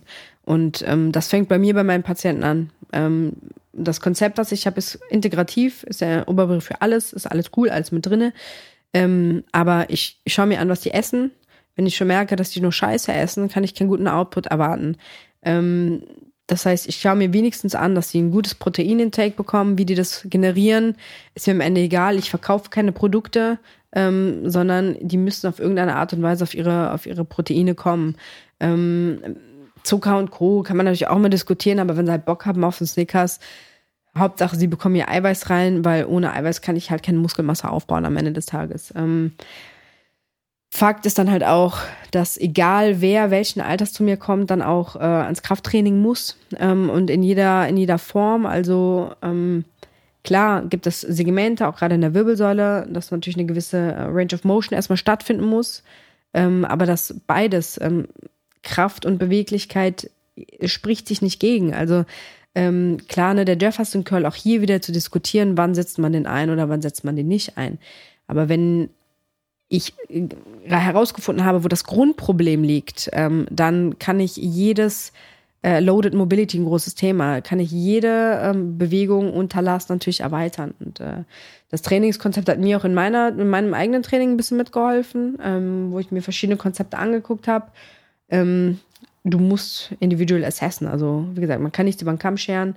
Ähm, und das ist natürlich dann so der Pfeiler meiner Arbeit in meiner Praxis. Ich bin im supergeilen neuen Gym, äh, kann ich gerade Kader 1 in Köln, äh, für jeden, der in Köln ist, natürlich herzlich eingeladen, äh, da vorbeizukommen, ähm, wo man natürlich über diese ganzen Säulen, ähm, auch wenn ich keine Probleme habe, natürlich eine, eine Lebensumstandsverbesserung erreichen kann. Ja. Ich muss jetzt gerade dran denken, ich hatte gestern eine Schulung und da war eine Teilnehmerin, ähm, oh, wie alt war die? Die war Mitte 40 oder sowas, macht auch schon ihr Leben lang Sport, immer trainiert. Ähm, und die hatte zwei Bandscheibenvorfälle gehabt, die beide operiert wurden auch. Und arbeitet selber in einem Fitnessstudio. Ich weiß nicht, ob sie als Trainerin oder als, als an der Theke oder so arbeitet und trainiert aber auch. Und der Chef ist da ihr Trainer und das ist halt so ein alter Bodybuilder. Und ähm, der hat ihr halt gesagt, ja, sie darf, also so gut wie gar nichts darf sie machen. Ähm, und dann hat er ihr halt aber, aber auch Kniebeugen beigebracht. Und wir hatten gestern auch Kniebeugen gemacht. Und dann habe ich erstmal halt bei ihr die Kniebeugen korrigiert. Äh, war halt, erstmal der Stand war komplett viel zu eng. Ja, dann hat sie halt immer versucht, äh, möglichst aufrecht zu bleiben. Ähm, aber das natürlich halt kriegt sie natürlich nicht hin, wenn sie so eng steht. Dann hat sie halt übelstes Hohlkreuz immer gemacht, ja. Mhm. Und hat halt gesagt, sie hat nach jedem Mal, wenn sie Kniebeugen macht, immer auch Schmerzen. Und der Trainer hat dann auch zu ihr gesagt, ähm, ja, dann, sie darf keine Kniebeugen machen. Ähm, und dann fragt sie mich, ähm, äh, ja, ob ich, ob sie denn Kniebeugen machen dürfte. Ich so, ja klar. Ich habe gesagt, sie, sie soll sogar Kniebeugen machen. Mhm. Ähm, weil da lernt sie erstmal Spannung aufzubauen. Wenn sie es richtig macht, sie lernt Spannung aufzubauen, sie lernt sich richtig zu bewegen, die Spannung Rumpf zu halten, die Hüfte unabhängig von der Lendenwirbelsäule zu bewegen. Und ich habe sie halt korrigiert bei den ganzen Sachen, da haben wir ein bisschen das gemacht und dann hat sie danach, sie spürt gar nichts. Und ich so, ja, so soll es auch sein. Ja, also der Körper ist ja ganz gut darin, dir ja. zu zeigen, ey, hier stimmt was nicht. Wenn ich meinen Kopf gegen die Wand haue, tut's weh. Warum? Weil der Körper weiß, wenn ich das noch ein paar Mal mache, dann äh, ist es nicht so gut für mich. Und wenn sonst irgendwas weh tut, ist meistens auch ein Signal, irgendwas stimmt da nicht. Und die war so geflasht gestern, weil ich zu ihr gesagt habe, klar darfst du das machen. Kreuzheben auch. Und dann hat sie gemeint, ja, und ähm, was hat sie dann gefragt? Da hat sie mich so viele Übungen gefragt. Darf sie die machen? Ich so, ja, klar aber halt richtig machen. Spannungen rumfalten, ähm, für jemanden, der einen Bandscheibenvorfall hatte und wahrscheinlich auch operiert wurde, gelten noch ein bisschen andere Regeln als für andere. Die muss noch ein bisschen mehr darauf achten, die Spannung zu halten, immer schön fest zu bleiben, wenig Bewegung in der LWS dann noch zu haben. Und die war dann so geflasht und hatte gemeint, ja, warum erzählt er mir das dann? Dann sage ich halt zu ihr, weil er keine wer, Ahnung hat. ja, ich, ich sage ja zu ihr, ich habe dir gesagt, ich will jetzt nicht sagen, dass er keine Ahnung hat, aber du musst halt immer überlegen, wo der Typ herkommt. Hm. Der Typ ist selber so ein alter Bodybuilder, der halt einfach irgendwie gepumpt hat den ganzen, sein ganzes Leben lang, der wahrscheinlich bestimmt auch viele, ähm, ja, bestimmt Schulter, äh, Schulter kaputt hat oder also so diese typischen äh, Begleiterscheinungen von den alten Bodybuildern, weil sie halt schlechte, schlechtes Bankdrücken gemacht haben, schlechte Kniebeugen gemacht haben und dann äh, bestimmt seine Problemchen. Ähm, und ich habe dir gesagt, du musst halt zu jemandem gehen, der Ahnung von sowas hat. Ich habe ihr dann auch gleich gesagt, okay, ein Physiotherapeut, weil ihre Physiotherapeutin hat ihr nämlich auch gesagt, sie darf das alles nicht machen. Sie darf kein Krafttraining machen. Sie soll kein Krafttraining machen. Habe ich ihr gesagt, hey, Physiotherapeuten haben von Training keine Ahnung. Das ist ähm, in Deutschland ähm, Ja. definitiv ein sehr, sehr großes Problem, weil die Physiotherapeuten keine Ahnung haben von Training und die Trainer halt dann per se gesagt keine Ahnung von Physiologie oder von, von Anatomie dann auch. Ne? Ähm, ich sage den Leuten auch immer, also ich bei mir kommen, es gibt verschiedene Bereiche, aus denen meine Patienten rekrutiert werden oder ähm, also ich selber mache gar keine Werbung. Ich habe eigentlich auch über meine Praxis einen Instagram-Account, den ich jetzt mal wieder aktiviert habe. Ähm, aber äh, viele der Patienten kommen halt, weil äh, eine Leidensgeschichte vorhanden war, die ähm, nicht behoben werden konnte durch andere Therapeuten, die alle das Gleiche gemacht haben, passive Maßnahmen und Massagen.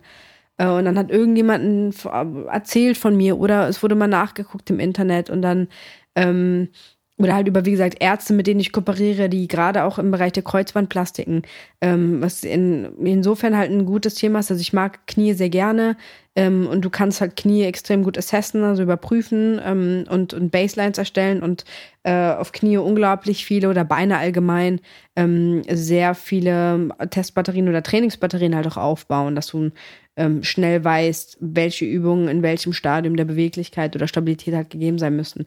Ähm, viele Leute, die dann halt Mund-zu-Mund-Propaganda, ne, ich war bei ihr, ähm, so Kleinigkeiten, ne, also Lebensumstellung, ähm, also es gab damals, äh, meine Mom, wir kommen aus Griechenland, äh, hatte dann ein sehr schönes Zitat mir von äh, Sokrates gegeben. Erst wenn der Kranke bereit ist, das, was ihn krank ist, abzulegen, dann bin ich bereit, dir zu helfen.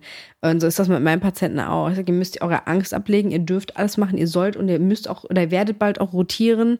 Ähm, und das halt auch mit Last und ohne Last, weil Lebensqualität heißt auch, sich einfach ohne Gedanken machen zu müssen, wie stehe ich jetzt auf dem Pott auf, so. Und mir ist der Bleistift runtergefallen. Ich gehe runter, nehme ihn hoch und pff, atme dabei aus. Völliger Kokolores, so. Und du musst auch nicht bei allem Schweren ein- und ausatmen, was du aus dem, aus dem Kofferraum holst, sondern, ähm, dem Körper, also auch chronischer Schmerz, ein ganz großes Thema dabei. Wenn du dem Körper Restriktionen gibst und sagst, nein, ich bewege das nicht, dann sagt dein Hirn, es stimmt was nicht. Wenn was nicht stimmt, dann produziert das Hirn Schmerzen. Der Schmerz ist nicht Wirkungsort, weil du dir den Finger gestoßen hast. Unser Hirn gibt uns ja dann im Endeffekt die Signale, die sagen, hey, Pain, äh, ne, da ist irgendwas, irgendwas stimmt da nicht. Und wenn ich das Gebiet nicht belaste und nicht bewege, natürlich, dass ich dann Schmerzen entwickle, weil, warum auch immer. Die Leute sind fasziniert, dass sie sagen, ja, aber ich darf doch keinen Sport machen doch, du musst es jetzt. Und wir gehen jetzt auf die Matte und wir bewegen uns durch und wir machen jetzt jedes, ist mir scheißegal. So, und ähm, die Leute, die am Anfang gerade sehr oft verängstigt sind, weil sie halt dann so eine Kaskade an Ärzten und Therapeuten an, die gesagt haben, "Mm, ja, aber, ah, nicht machen und Co., ähm, dass auf einmal nach einer Trainingseinheit schon Schmerzen einfach weg sind. Und na, wenn sie sich dann nicht bewegen, man, ja, ich habe mich jetzt eine Woche nicht bewegt, jetzt kommt aber langsam wieder. Ja klar, also, äh, der Trainingseffekt, wir sind ja nicht bei David Copperfield und der Magic Show, sondern ähm, Adaption, ganz einfach. Ne? Und ähm, da ist halt der Vorteil und ähm, zwischen allen anderen ähm, TCM-Leuten und also ähm, will jetzt auch hier niemanden beleidigen oder Osteopathen oder ähm, Wunderheilern und Chakrentherapeuten, ähm, Wushu, ähm, Chiropraktiker. Chiros, ähm, whatever. Show me, the proof, show, show me the proof und ich, genau, und klassische manuelle Lymphdrainage und allen anderen Wushu-Therapeuten. Ähm, schau, gib mir eine Studie, eine, ein, ein gutes Beispiel dafür, dass ihr euch hingesetzt habt und gesagt habt, let's test it. So, ihr, es gibt Leute, die bieten Fortbildungen an, wo Leute zu mir kommen, ja, ich habe das und das gemacht, wo ich denke, du hättest mir auch das Geld geben können und ich hätte dir 90 Minuten äh, die Grundlagen einer Trainingstherapie nennen können. Ähm, da hättest du dein Geld be besser investieren können. Äh, der Fortbildungswust in Deutschland ist ja auch leider Katastrophe. Wir sind als Therapeuten dazu gezwungen, Fortbildung zu machen. Ähm, viel Lobby, aber also es wird immer noch Lymphdrainage ähm, propagiert als Einstellungskriterium für Physiotherapeuten ähm, was um die 1800 Euro kostet. Das heißt, du bist eh schon broke nach der Ausbildung, musst auch mal zwei Mille investieren für Bullshit-Therapie. Ähm, das tut mir sehr leid für die Leute. So, ich war sehr froh, dass ich früh gemerkt habe, will ich nicht machen. Ich habe die Manuelle damals gelernt. Ähm, einige der Sachen waren gerade vom Handling sehr gut, weil du lernst, ähm, schon deine Finger zu schulen und deine Hände zu schulen auf einer gewissen Art und Weise, ähm, Widerstände zu merken. Aber auch die Ausbildung der manuellen Therapie, was mit, einer Staats mit einem Staatsexamen aufhört am Ende wieder, ist nicht evidence-based. So, es ist nichts davon, ein paar Sachen so Pi mal Daumen, so, ja, hm, nee, aber eigentlich, ähm, nein, du kannst kein Gelenk manipulieren. Also eine Manipulation ist nicht Wirbel einrenken. Genauso wenig wie ganz viele andere Faktoren, die da sind. Ähm, aber auch das ist eine Ausbildung, die wie gesagt zwei Jahre geht ähm, und mit einem Staatsexamen aufhört. Wie ganz, ganz viele andere Ausbildungen, die sehr, sehr, sehr viel Geld kosten, aber völlig Hanebüchen sind da.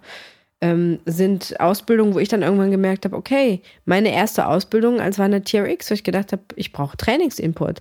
Ähm, dann habe ich ähm, angefangen, also Schlingtrainer oder Athletiktrainer, Personal Trainer Lizenzen, ähm, weil man sich dann halt durch durchwust und denkt so, krass, das ist doch alles viel geiler und das muss ich doch mit dem machen. Und irgendwann kommt man, hat man die erste Eisschicht durchbrochen und ist dann, hat dann gemerkt, ach krass, und jetzt bin ich mal bei den richtigen Fortbildungen angekommen.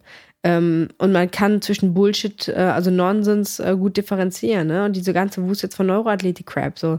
Ähm, ich habe mir die Essentials von sie damals angeguckt. Ähm, und wer als Physiotherapeut ausgiebig Neuroanatomie in der Schule gehabt hat und ähm, ich so ein Fächer auch Neurophysiologie, die mich unglaublich interessiert haben, ähm, weiß, wie ein Vestibulochlearreflex abläuft oder weiß halt auch, wie gewisse Leitungsbahnen verlaufen. Und das ist nichts anderes als der Wow-Prolokin-Effekt.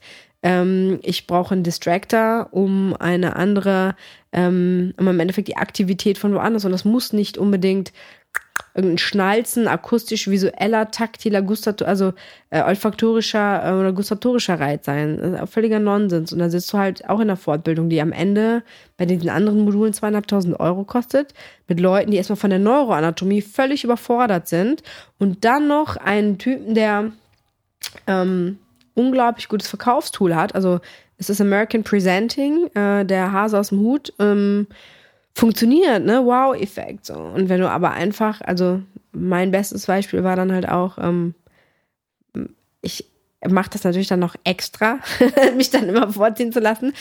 Bei ihr funktioniert es nicht. Oh, das stimmt aber was nicht. Dann müssten wir bei denen und den Reflex mal überprüfen. Dann müssen wir aber, wenn der kaputt ist, dann mal das machen und das machen. Ich so, nein, ist nichts kaputt mit mir. Ich bin Boxerin, ich habe eine Linksauslage, dass meine Muskelspannung auf einer Seite verändert ist, ist völlig normal. Du bist Non-Responder. Ist doch ganz einfach. Responder. Es gibt einen, einer von tausend, bei denen funktioniert es. Was genau du? Ja, das bin ich. Ich bin, habe auch, ähm, wir hatten damals eine Reiki-Therapeutin, also meine äh, in der Schulausbildung eine, eine Frau, eine Lehrerin von mir, die war Reiki-Therapeutin und ähm, meine Aura war nicht da, ähm, weil ich soll jetzt hinlegen und wir sollten die Aura spüren und wow, alle haben irgendwas Warmes, Tolles gespürt und Paulina lag da, oh oh, weil ich Regen natürlich gesagt habe, ein Scheiß habe ich hier. Ich habe keine Aura, ich komme aus der Hölle. Lasst mich alle in Ruhe. Ja, das, das Ding ist halt Neuroathletik, was haben wir noch? Wir haben ähm, Power Balance Armbänder, waren genau das gleiche. Oh mein Gott, ja, die habe ich ja völlig verdrängt. Shake Weights, Power Balance. Alle möglichen Shakes und was weiß ich was. Da gibt so viele Sachen und ähm, da steht einer vorne, der präsentiert es auch möglichst ähm, so ähm, schaut mal, es ist so einfach und ähm, ihr bekommt so viel für wenig zu tun. Ihr müsst es nur bezahlen ja. und ähm, es wird den Leuten halt sehr, sehr schmackhaft gemacht und die Leute, die auf sowas anspringen, die springen auf den ganzen Scheiß auch an. Ja. Das ist ja meistens das. Es gibt nicht Leute, oder es ist ganz, ganz selten mal Leute, die in so generell echt voll Plan von den ganzen Sachen haben und dann aber auf ein so ein Bullshit-Ding mega anspringen, sondern die haben entweder ja. Plan und sagen, hey, ich, das kommt mir ein bisschen komisch vor, und informieren sich dann noch weiter und sagen, okay, es macht echt nicht so viel Sinn. Oder ich bin erstmal vorsichtig, ich warte mal ab. Oder die hops, hopsen halt auf jeden Trend einfach auf und, und machen das dann. Und ähm, ja, ich glaube, es ist einfach so, die Leute sind faul und die wollen halt möglichst mit einfachen Mitteln diese Dinge mal machen. Und klar, wenn es dir ein super Neuroathletiktrainer sagt, hey, wir müssen gar keine schweren Gewichte und den ganzen Kram heben und sonst irgendwas, sondern wir machen hier so Neuroathletik. Du stehst dann da und schaust auf diesen Stift und hast eine Augenklappe an und hörst noch irgendwelche Geräusche und dann musst du noch irgendwas, was weiß ich, was machen. Da gibt es so viel Kram, äh, was nicht anstrengend ist und du wirst trotzdem besserer Klar. Fußballspieler, dann ist es halt geil.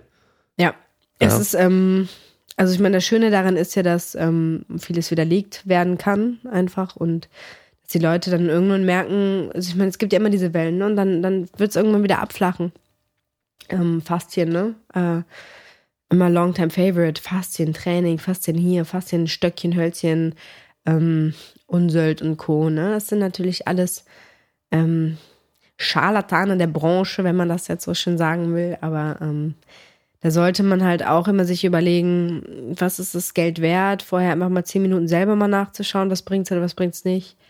Ähm, oder halt auch, ne, also diese ganze Kaliper, adaptogene Scheiße, die jetzt ähm, im Laufe der letzten Jahre, also ich kenne viele Leute, die dann gesagt haben, ja, ich habe mich da mal ein, einstellen lassen und so und das war so und so und so und so und ähm, ja, ich habe dieses Stresshormon ist so viel. Ja, wer hatte das denn? Ja, der hat meine Hautfalte gemessen.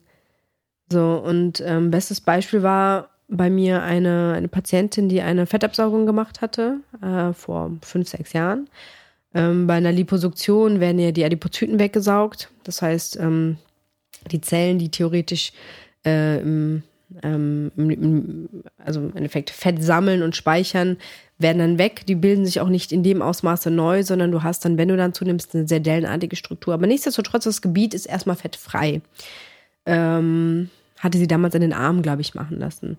Und äh, diese Kalipermessung wird ja allein dadurch schon verfälscht. Das heißt, wenn die Fettmessung am Arm äh, ja dann äh, der Parameter. Aber es war ja dann so, dann hat sie gesagt, ja, nee, das spielt keine Rolle. Natürlich spielt das dann, wenn, eine Rolle. Aber auch das wäre völlig Hanebüchen.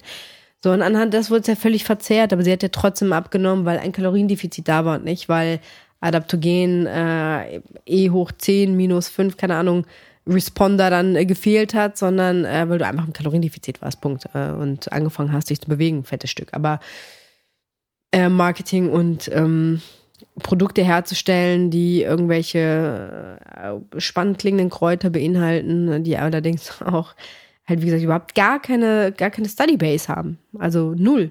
So, sucht alle und wenn ihr was findet, schickt es gerne an mich. Ähm, dann kann ich, muss ich mich bei sämtlichen Leuten entschuldigen, die ich auf sozialen Medien beleidigt habe, die mich mittlerweile auch geblockt haben, glaube ich. Ähm, aber liebe Grüße.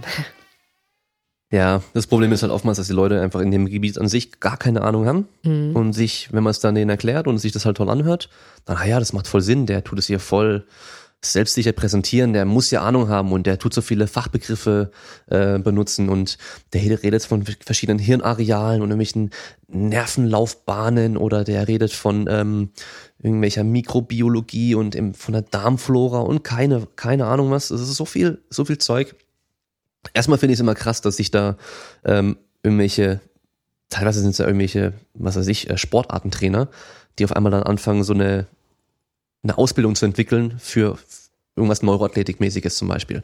Und dann fangen die auf einmal an, hier einen auf Hirnforscher zu machen. Ja. Und denen fehlt aber halt ein, ein, komplettes Grundstudium eigentlich, um dieses komplexe Ding auch zu verstehen.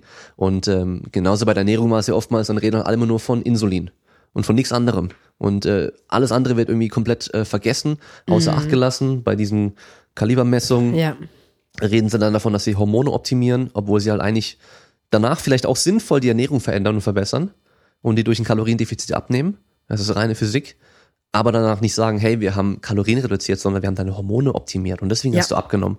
Und dann hat es ja funktioniert und der Erfolg gibt dir recht, sagen ja so viele. Ja. Ja, das sagen auch die ganzen Physiotherapeuten immer. Wer halt, der hilft. Nee, äh, Wer, Wer heilt, hat, hat recht. recht. Genau. ja, ja, ja, klar, ne? Also, ähm, es ist allerdings sehr schockierend, dass international auch so gearbeitet wird. Ich war bei einer Firma in, in Kanada, in Toronto, ähm, Mayo Detox, ein großes Beispiel, eine Firma, die sehr ähm, bekannt ist auch auf sozialen Medien, die meine Aufmerksamkeit insofern bekommen hat, weil ich das gedacht habe, es ist ein cooles Bewegungs, äh, eine Firma, die halt viel Bewegung äh, proklamiert beziehungsweise auch durchsetzt. Ähm, aber da habe ich mir die Therapie angeguckt und es war so viel Try and Error, wo ich gedacht habe, so mein Gott, wir sind in Kanada. So, also ich dachte immer, Deutschland wäre schon scheiße und dann kommst du nach Kanada und äh, merkst halt, wie einer in einer 60-minütigen Therapiesession Tense, Dry Needling, Schröpfen ähm, und Fascia Modulation ausprobiert hat. Ausprobiert, das machst du nicht. Setz den Menschen vorher hin, 30 Sekunden kannst du die scheiß HWS testen, guckst, was da kaputt ist oder nicht und schaust dann, okay, wenn er eine Hypermobilität hat, was bringen mir irgendwelche Nadeln da drin? Ein Scheiß bringt mir das. So, ähm, das Thema Taping ähm, ist auch, oder alle Formen ähm, von Hilfsmitteln.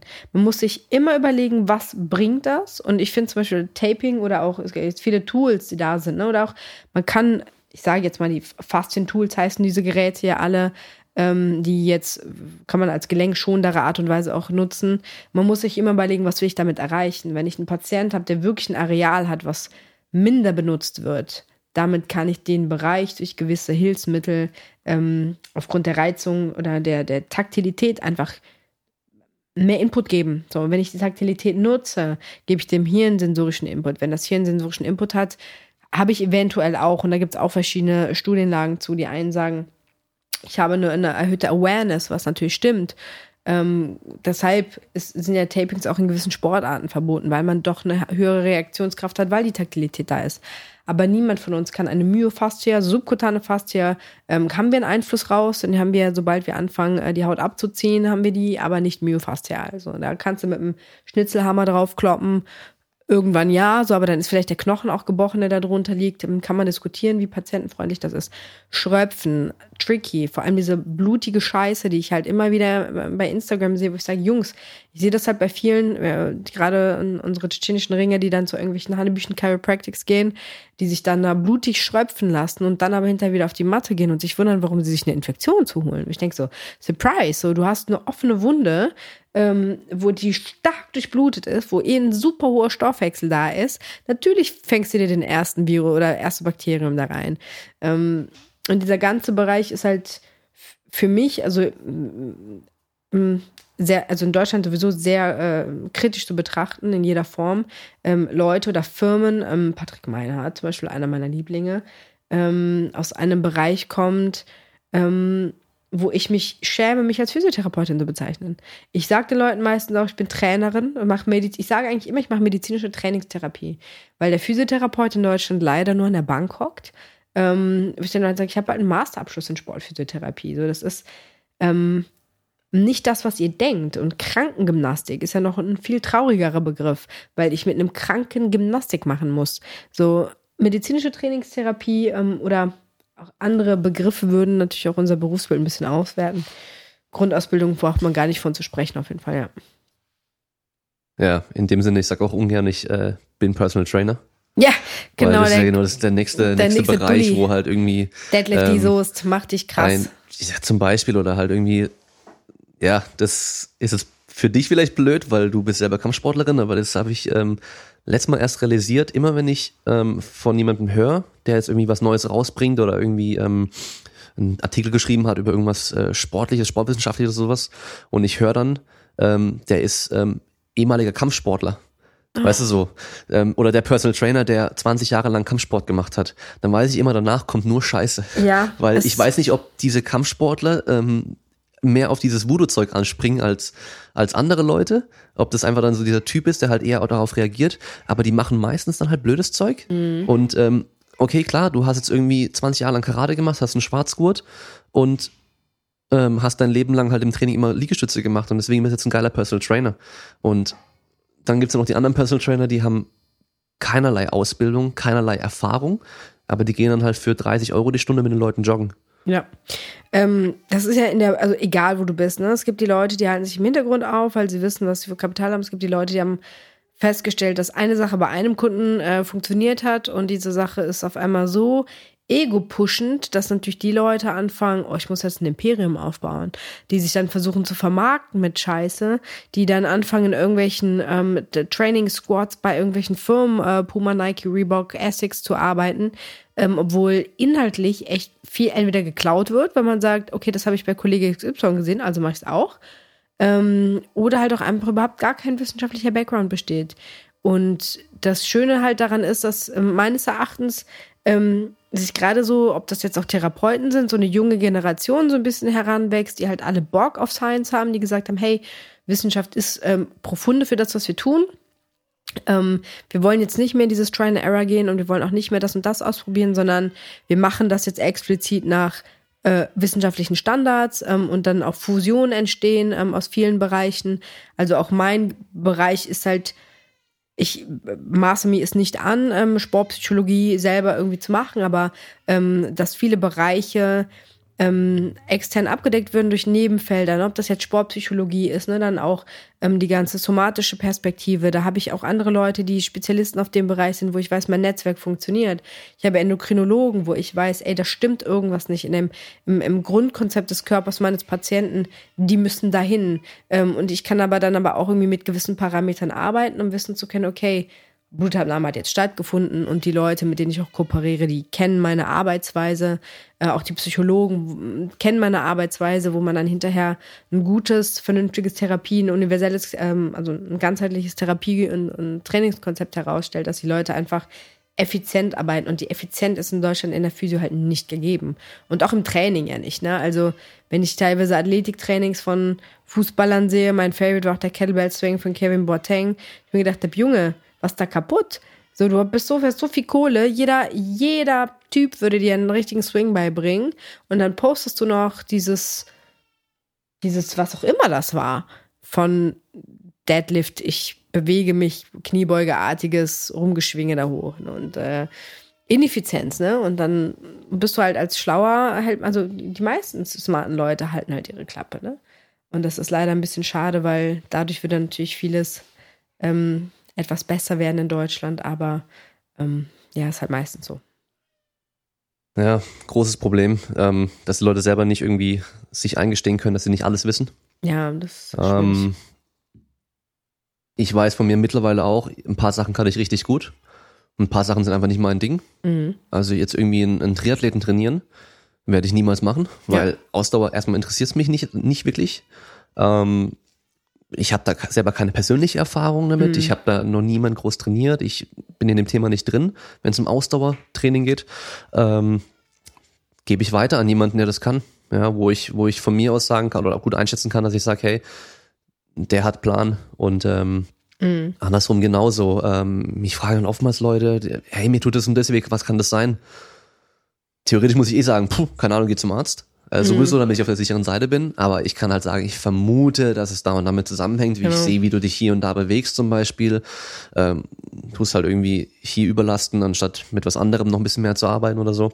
Ähm, dann haben wir halt oftmals eben dann zum Beispiel dann den Physiotherapeuten, der dann einen Patienten hat und dann mit dem halt auch Training macht, obwohl der Physiotherapeut in der Form dann vom Training eben zu wenig Ahnung hat. Hm. Also sind teilweise echt sogar richtig gute Physiotherapeuten, die anatomisch auch ein krasses Wissen haben, aber das gar nicht irgendwie umsetzen können in eine Übung. Ja. Wie muss jetzt eine Übung aussehen, damit ich den unteren Anteil vom Trapezmuskel zum Beispiel optimal anspreche oder der überhaupt trainiert wird, der überhaupt was machen muss. Und dann sehe ich halt, ähm, ja, dann, dann machen sie halt irgendwelche Züge am Seil, aber halt mit den Armen in einer komplett falschen Position, dass ja. halt die Zugrichtung in eine ganz andere verläuft so. Und ah, dann denke ich mir immer so, such dir doch Leute, die Ahnung in dem Bereich haben und sprech dich mit denen ab. Und ähm, ich, langfristig soll es halt, muss es so, so werden, weil sonst.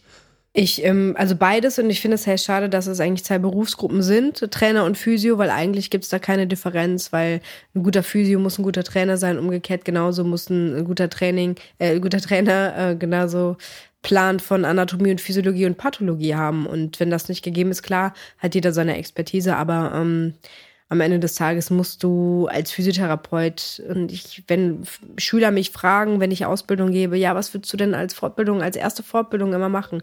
Athletiktraining. Irgendeine Grundausbildung als Trainer, Trainerkompetenz. Ne? Es gibt klar viel Scheiße und äh, sehr, sehr gute Sachen. Und auch da unterscheiden sich Institute und auch Trainer, ähm, Fortbildungen, die natürlich dann sagen, hey, äh, lernst einfach von Basics, von Wiederholungszahlen, ähm, Differenzen auch zum Krafttraining, Ausdauertraining, Kraftqualität und so weiter, bis hin halt zu Schulen, die dir dann sagen, ja, Propriozeption, das geht aber nur mit dem Bosoball. Ähm, da muss man natürlich gucken, aber meistens gebe ich dann auch schon die adäquaten Adressen mit durch, ähm, wo ich entweder selber reingeschnuppert habe oder weiß, wie das Kolloquium aussieht und ähm, nicht, wo halt mit dem Swingstick äh, irgendwie Pilatesübungen gemacht werden, um das Power auszuaktivieren, sondern was da einfach sinnig ist oder nicht sinnig ist. Mir fällt jetzt gerade ein wieder die ähm, Teilnehmerin von gestern mit den Kniebeugen und dem Bandscheibenvorfall. Mhm. Ähm, ihr Trainer hat ihr erklärt, weil sie Kniebeugen macht, verkürzt sie Hüftbeuger mhm. und dadurch kommt sie ins Hohlkreuz und dadurch hat sie ja. Rückenschmerzen. Das war eins, was er gesagt hatte. Ähm, lass mich überlegen, es war noch irgendwas.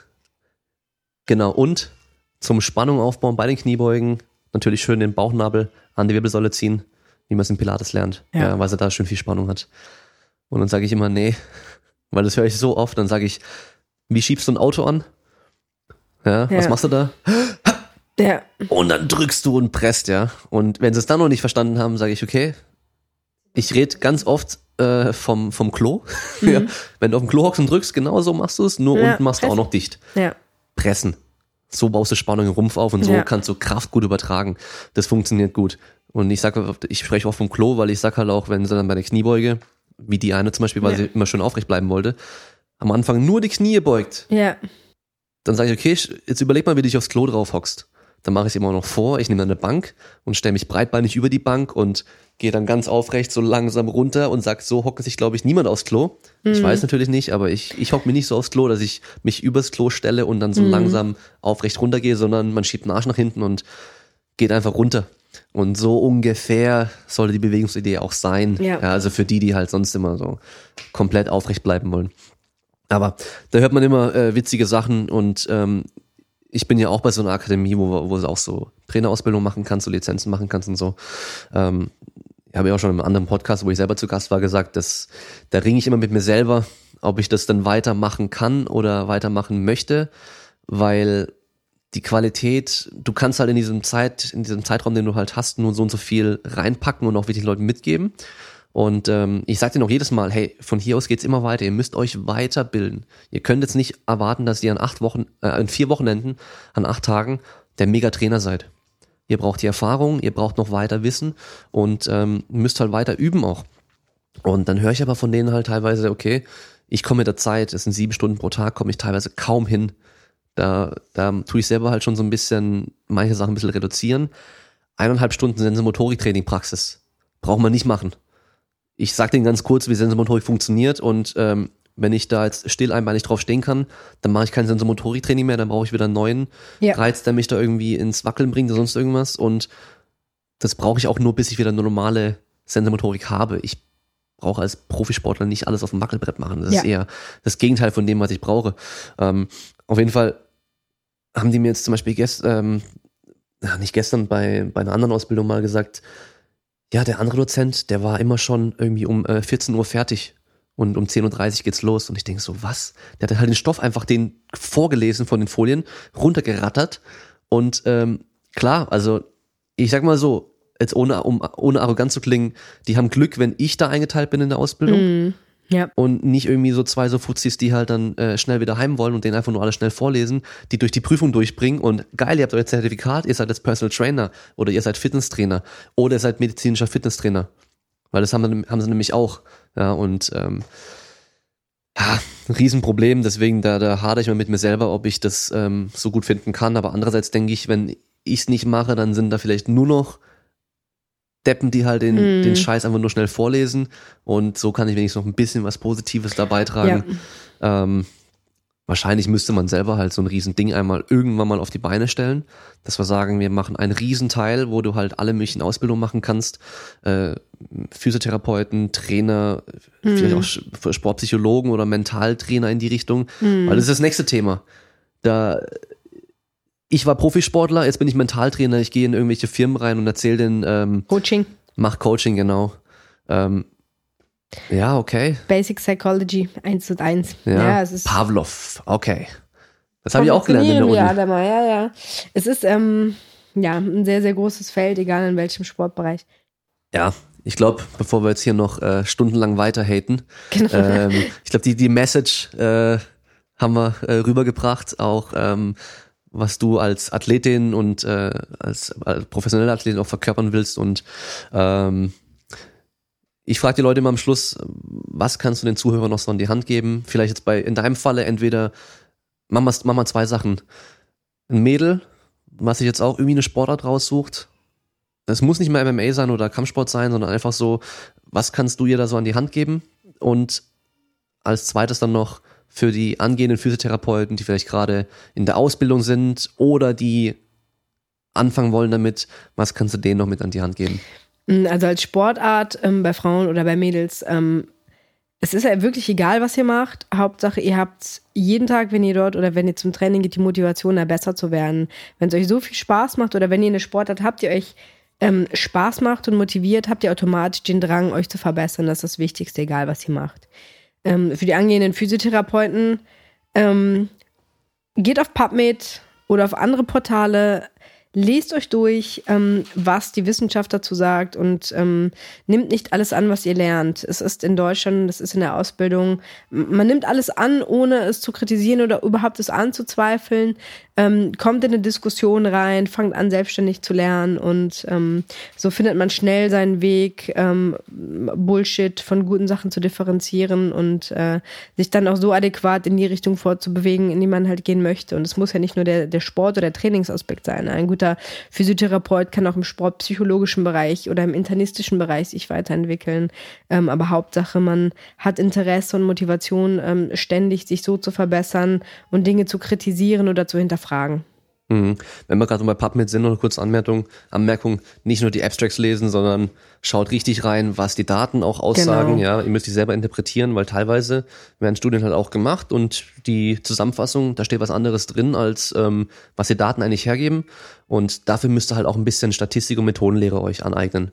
Aber ich glaube, im Studium wird Statistik, Bachelor ja, ist mit dabei. Gemacht, ja. Und selbst wenn, da gibt's wahrscheinlich genug Online-Kurse, wo man das lernen kann. Es gibt Statistik und Methodenlehre für Dummies, glaube ich. Also das ist, sollte keine Hürde sein, dass mhm. man sich da gut was aneignen kann. Okay, cool. Dann sind wir am Ende. Danke, dass du da warst. Danke und dir. an die Zuhörer, wir hören uns beim nächsten Mal. Ciao. Tschüss.